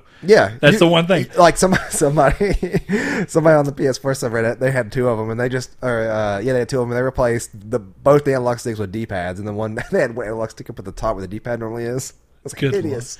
Remind me of that new ugly Switch controller that came out that has two analog sticks as the thing. Like why? or has two D pads instead I mean, of yeah, yeah, yes, two D-pads. hideous. But we're not going to talk about that right now. Either way, going back into that, yeah, the the cool thing would be some of the things that you see. But that's what I was going to ask you is if you thought it'd be cool because you know how many people hate Yeah. that. And I- okay, I guess to say a little bit more. Uh, if you get a Square Enix Collector's Edition, it has to come from Square Enix store. Right. Right? Would you have a problem with Sony saying, "Hey, we're going to do collector's editions for our games, but you can only get them exclusively at the direct Sony store, you know, the direct PlayStation store"? Yes. You'd have a problem with that, or you would be okay with it? I would. Uh, well, it's weird. It depends on what they are, and it depends on the availability of them. Don't do what Nintendo does and make your things l- exclusively limited. Yeah, I see that. But if you don't do that and you make it accessible, and they do have the same one day shipping, then that's fine. But I have a feeling that maybe it's just because of how bad Nintendo is with this kind of thing. Is that um, you know they, they they only send out like what ten thousand units or whatever, and then instead of sending out way more or letting the pre-order numbers do their work for them, send up the pre-order six months before production starts, so you know how many to make. Yeah. Everybody gets one. You know they pay the price, but everybody gets one. Yeah. I'd be fine with it. I Yeah. wouldn't have a problem. It's that it's always in the back of my mind though that companies do that on purpose which is why I'm not a huge fan of limited run games because I feel like they just do the same thing and they somehow Yeah, get by yeah, with it. I get it. Um, but yeah, it, it's it's you know, I'd be completely fine with it if I could trust that they didn't do that. But I, I don't like how that's done. So I don't want them to put something behind another wall that's already limited, quote unquote. If that Okay, makes just to give them a little bit. So, did you have a problem with them doing like the twelve thousand five hundred uh, PlayStation One versions Stuff and like then the that 200? is limited on purpose. yeah, Yeah, I'm talking about your everyday new releases on cool things that are limited by numbers, just because. just because like the NES and SNES classics. Yeah, yeah, stuff like that. I don't. When it comes directly from that, and that's the only source I can get it from, I'm I'm I'm not suspicious, but I'm curious as to if they're doing that. And I somehow couldn't get one. And, Yeah. and a lot of people are saying like, "Oh, I couldn't get one." It's like, well, I get that they're limited, but that's why you need to have. You know, this needs to be a new restructuring thing for most pre-orders and and and um, uh, collector's editions when the game's announced, let those pre-orders and collections go live, and let the people who pay upfront, it deducts from your bank account then and there. You're automatically guaranteed one. You're not going to drop out of a system. You're not going to have Amazon send you an email saying, "Whoops, we can't send you that pre-order." the only problem what you said is that you pay up front for something that you still don't know for sure if you're going to get, and I have a real, I have a huge problem with but that. But that's that's where that's where the ethics would come in that it's guaranteed because this is the whole purpose of doing this is that you're not going to get a thing from what was I forgot what it was for you and Blaze that y'all both pre-ordered something. Majora's Mask. Yeah, and it 3DS. just completely like all of a sudden, oh, we're not getting it to you guys. Sorry. Yep. That's that's that's the No, I get what you're saying. but Now, you would the- guarantee you that copy of that system because they're basing the production of these units off of these people who've already paid. And then of course refunds happen. You know that people may run into money problems. They got to get it back before it launches. Then of course there's an extra production unit that, that, Well, that I goes guess to GameStop or I like that Amazon and, and, and other places that let you do like online pre-ordering for games do this buffer, right? And this ties into the idea for the store. It's like the buffer of saying like, hey, here's the here's the thing, you don't pay for it until it ships. yeah. Now, the moment it ships, you're paying for it, and it's coming Yeah. out of your thing, and we're going to hold It's this not, card information. it's not actually before it ships either. It's it's about Yeah. 20, It's almost it's almost full twenty four hours before it does. yeah, ship. exactly. It's But- when it's processing the Yeah. the, the order. But I mean, in the grand scheme of how long you waited from pre-ordering to there, it's essentially right before it ships. Yeah. uh, and that's my that's my point. I like that because it feels like you have the control to just go. You know what? I don't need this. You have time to think about it. Let me cancel it. yeah. If and you can go ahead and pre-order it, and you can say, "Well, I'm gonna pre-order it." That way, I'm at least in the list. Yeah, and so whenever I, whenever you pre-order something on Amazon, uh, they they send you emails periodically that says like you know uh, do not forget or just to remind you that you have this pre-ordered and uh, Be prepared for when it pulls money yes. from your thing. And I think they do that like forty eight hours before, through. yeah. yeah, but for me, with my last pre-order pre-order pre-ordered, why can't I speak? Pre-ordered Amazon item, I got the email saying, "Yeah, we'll be preparing for shipping soon for your item." And I was like, "Okay, cool," and I got charged for it before it shipped. So I was like, "Uh, that's." It shipped the same day, but it was like a, a 16 hour difference. Yeah, there. And I was like, I okay, I get it. Same day, technically, but to me, like 4 a.m. versus like, I think it was like 7.30 p.m. that they that they shipped it. Yeah. So, Well, that leads me to one last thing, and it's a great segue into what something that you already wanted to talk about on this episode. GameStop. which is the the one thing that I'm unsure about coming from that last idea of when do when do we see or do we see Sony start doing exclusives that are specifically through their store? The problem with that in the current market is that for the people, and it's still hit or miss whether this is still true, but there's a lot of people who look at it and say, you know, Sony relies on, or all gaming systems still rely on GameStop more than people would be led on to believe. And that brick and mortar stores still really do have a position. Now, that's slowly getting lessened and lessened as digital starts to overtake more. Yeah. But it's an important thing. So this is what happens. They risk they risk harming their relationship with GameStop going into the PS5 when if GameStop when the PS5 launches, so essentially a year from now, as Okay. far as we can guess, you know, let's just say a year and a month from now, November. Yeah, November 2020. Yeah. Uh, So if we uh, say that if GameStop is still a viable platform and a really important thing, at least for the U.S. market, to make sure that they get these out, and they need GameStop, doing something like this would actually upset relations with GameStop and could actually stand to hurt that relationship and potentially hurt their business. You'd hope not, and you'd hope that they wouldn't do that until they realize that for sure this move supersedes what GameStop offered them. So this is But you hate GameStop, so tell us why. I'm going to make a baseless uh, comment about in regards to what you just said. I don't think that in terms of a relationship, if GameStop stopped selling the consoles because of that relationship, let's say Sony comes out with their new exclusive market onto their website, GameStop's like, well, we're not going to sell your products no more. Contract's over. Well, And t- then just PS to give a little bit of room to that, when Square Enix stopped doing all, when Square Enix said, "Hey, we're no longer doing any uh, collector's editions through anybody Through- but yeah. us," GameStop didn't stop selling Square Enix stuff. So it's unlikely, but, But- you still have the Well, chance. My, my point to that though is is that if they did, I still bought a Switch Lite on launch day at Best Buy. There was three of them there, and I guarantee there was more at Walmart and Target. Hmm? Yeah. and I guarantee the same is going to be for the PS5. Nobody, I think that the time of buying up consoles to sell them on eBay for main launch consoles was last gen. I don't think that was the thing that I've even seen this gen. Uh, special edition, sure. But you know, you're always going to have that jerk who goes and buys a PS5 at launch and puts it on eBay for thousand dollars, Mm-hmm. and somebody's going to buy it because somebody somewhere, everybody around them's going to be sold out because they're a, they may be in a massive town that got two less or something like that. Or a know. small town that got none. Yeah. Um, that's good. Goes into GameStop. But um, yeah, for me, I will. I don't. I do not shop at Be- uh, GameStop anymore. I have two more physical copies of games that you actually have. Um, that I, if I ever trade them in, which I know I will not be trading in Mario Party because Annie wants that one, but Yoshi's Crafted World would probably not trading in. I'm gonna be frank with the person who checks me out. Like I'm gonna buy a gift card for somebody else. I don't play video games anymore. I just want that gift card for my brother because the amount of times that I have been bothered going into GameStop. Do I need this pre-order? No. Well, here's a list of games that are like the games you're buying. I don't. I don't need anything else. I'm good. Oh, are you sure? Because this game right here. I'm like, no. Like I, I'm too nice to actually say something to this to them in person. But I'm like, no. Give me what I put on this counter and let me go home. But I'm too nice to do that. I'm, I'm, not, I'm not. I'm too nice to even give them even negativity towards. It. I'm like, I'll look over and be like, oh yeah, those do look good. I'm, I'm good today though. Like I'm too nice. It's my fault technically because I could lay down the law and be like, just shut up and ring this up. I don't want anything except that right there. I'm not that person though. I worked in retail. I'll never treat a retail person like that. That's why I'm still I still humor them because I know it's their job. Yeah. It's literally their job. And I've complained about our GameStop and why, and it's really they're doing their job. That's the problem. Their job. Not saying their actual job is the problem. What GameStop forces them to do to keep their job is Yeah. the problem. I like I just said, and I hate I keep bringing up Switch in this in this episode, but I went to Best Buy the day it came out, walked in, saw the gray one there, and I'm like, yoink. Walked around the corner, Link's Awakening, uh, in cap, full of Link's Awakening, yoink. Walked up there. Me and a dude talked about the Call of Duty Modern Warfare beta. We talked about the Switch, and I was in and out of that store within five minutes. Done. And all your conversation was happening while he was ringing you. I up. Yeah. work in front of, behind a GameStop, adjacent to a GameStop. Yeah. I could walk there in two minutes. I spent a 30 minute lunch there in line because the people that were working there were not getting the idea from people checking out that they just did not want anything. They're just being nice.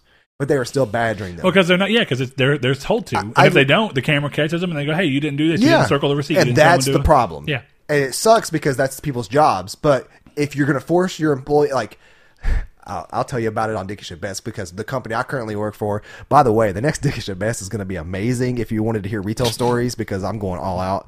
Um, now that I'm not going to be working in this company anymore by the time that airs. But, um, anyways, it, it's one of those things that's like, it's, I get it. You want, and I'm not trying to get all conspiracy tinfoil hat, but you want customer tracking. You want to see what this GameStop does. You want to see what the customers here buy. You want to keep track of this kind of stuff to know what to send and to know what kind of demographic the store has, to know that, you know, a lot of things, the marketing for that specific store or for your district or region, stuff like that. I get it. I understand all that.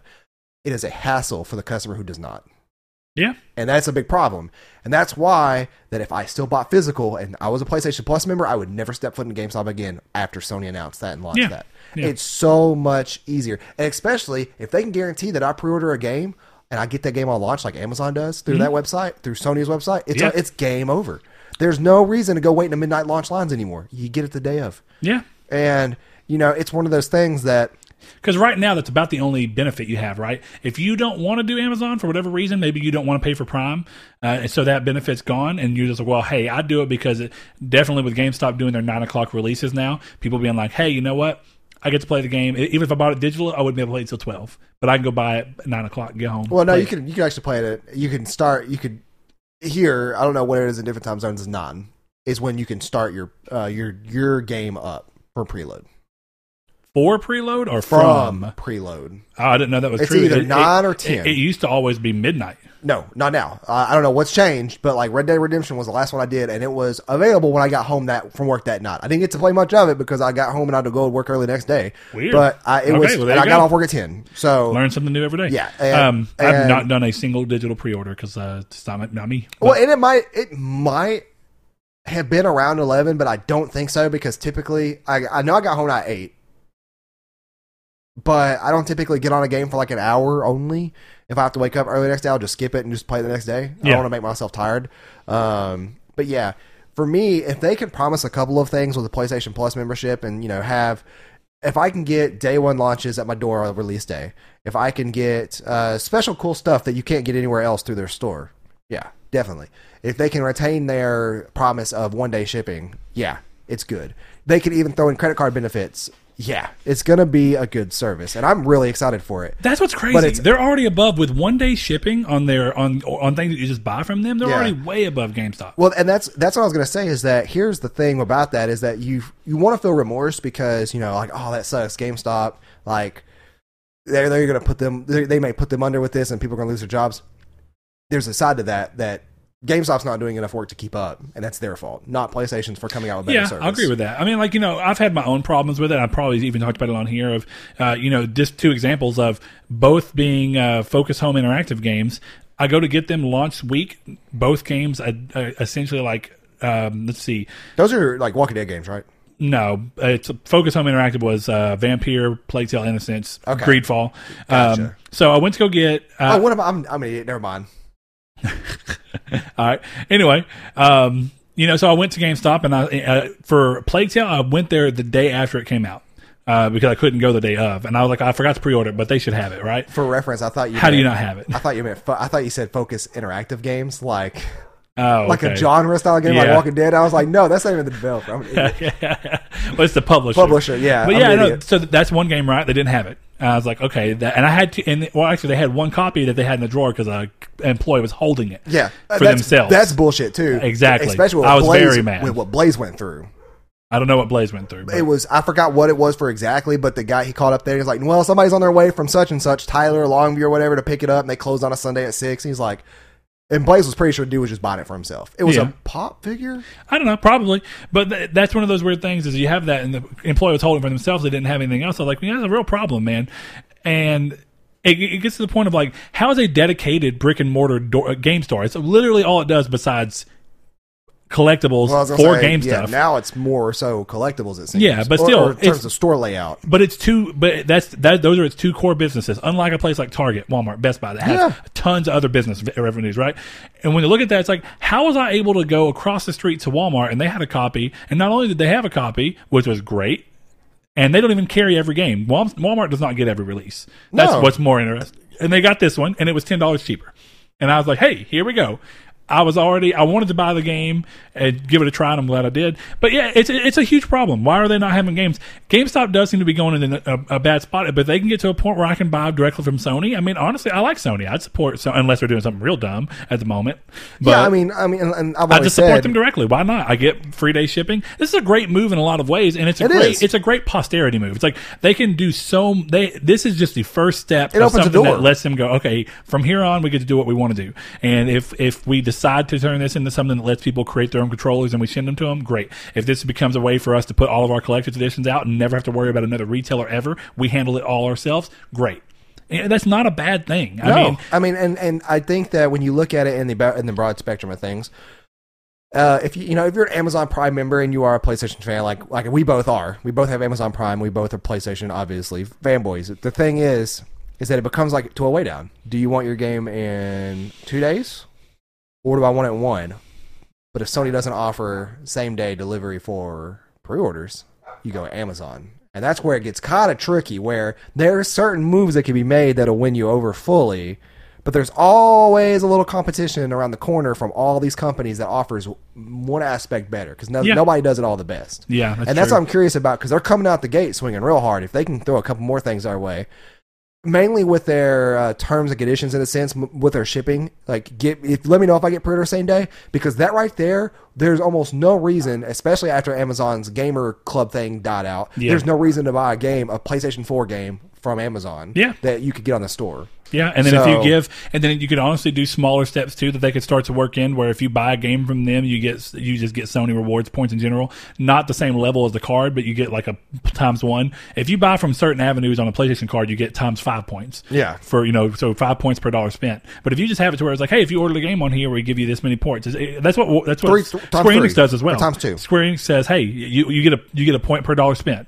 oh i, th- I thought you meant like square enix has a credit card i'm like what No, no, but they have a reward system that's tied to their online thing, so that they, you have an incentive to go through them. Also- then what's cool is you get to go through. They have a reward section, and you can buy things with your Square Enix points. Yeah, and just- they ship to you. just to clarify, Sony has a PlayStation credit card, but it is not the like it is not. It's a Capital One card. It's not what you think it is. Like when I first started, what this is because the Xbox did this back in the day, where it was an actual Xbox credit card. Oh, and, and, and- Microsoft handled the financing. Yes, yeah. and it's not that. That's um, it's it's one of those things that is just that's not what it is. yeah, but that's Um, not too important. I mean, uh, my, my point across the board is No, I didn't want somebody to like so Yeah, like sure. think think we're we're in the wrong or anything. Yeah, but either way, clarifying. you just you're going through all these things, and this is like you said, it's a foot. It's a foot in the door. It's a, it's opening the door to It's let them the do door, yeah. everything they need to do. It's like And- they it's like they they turned the doorknob and they stepped foot in and like they're halfway in. This is a great first step. open. Yeah. So you know what? We're going to wrap it up there. We're going to leave it at that. And I think what I'll do for the community's take question is with this coming around. Uh, how do you feel about this? Would you actually been, would you do this in in lieu of another place, be it GameStop since you said beginning, or do you want to support physical brick and game stores? Uh, would you be interested and uh, accepting for them to move to doing certain exclusive collector's editions or exclusive uh, console versions directly to the store? And if so, would you buy them from there? Um, so yeah, that'll be it. We're gonna leave it at that. Saul anything else you want to wrap up with? That's it. Thank you guys for watching episode 131, and we'll see you guys for 132. Brett, let us thank our wonderful patrons. I heard that song.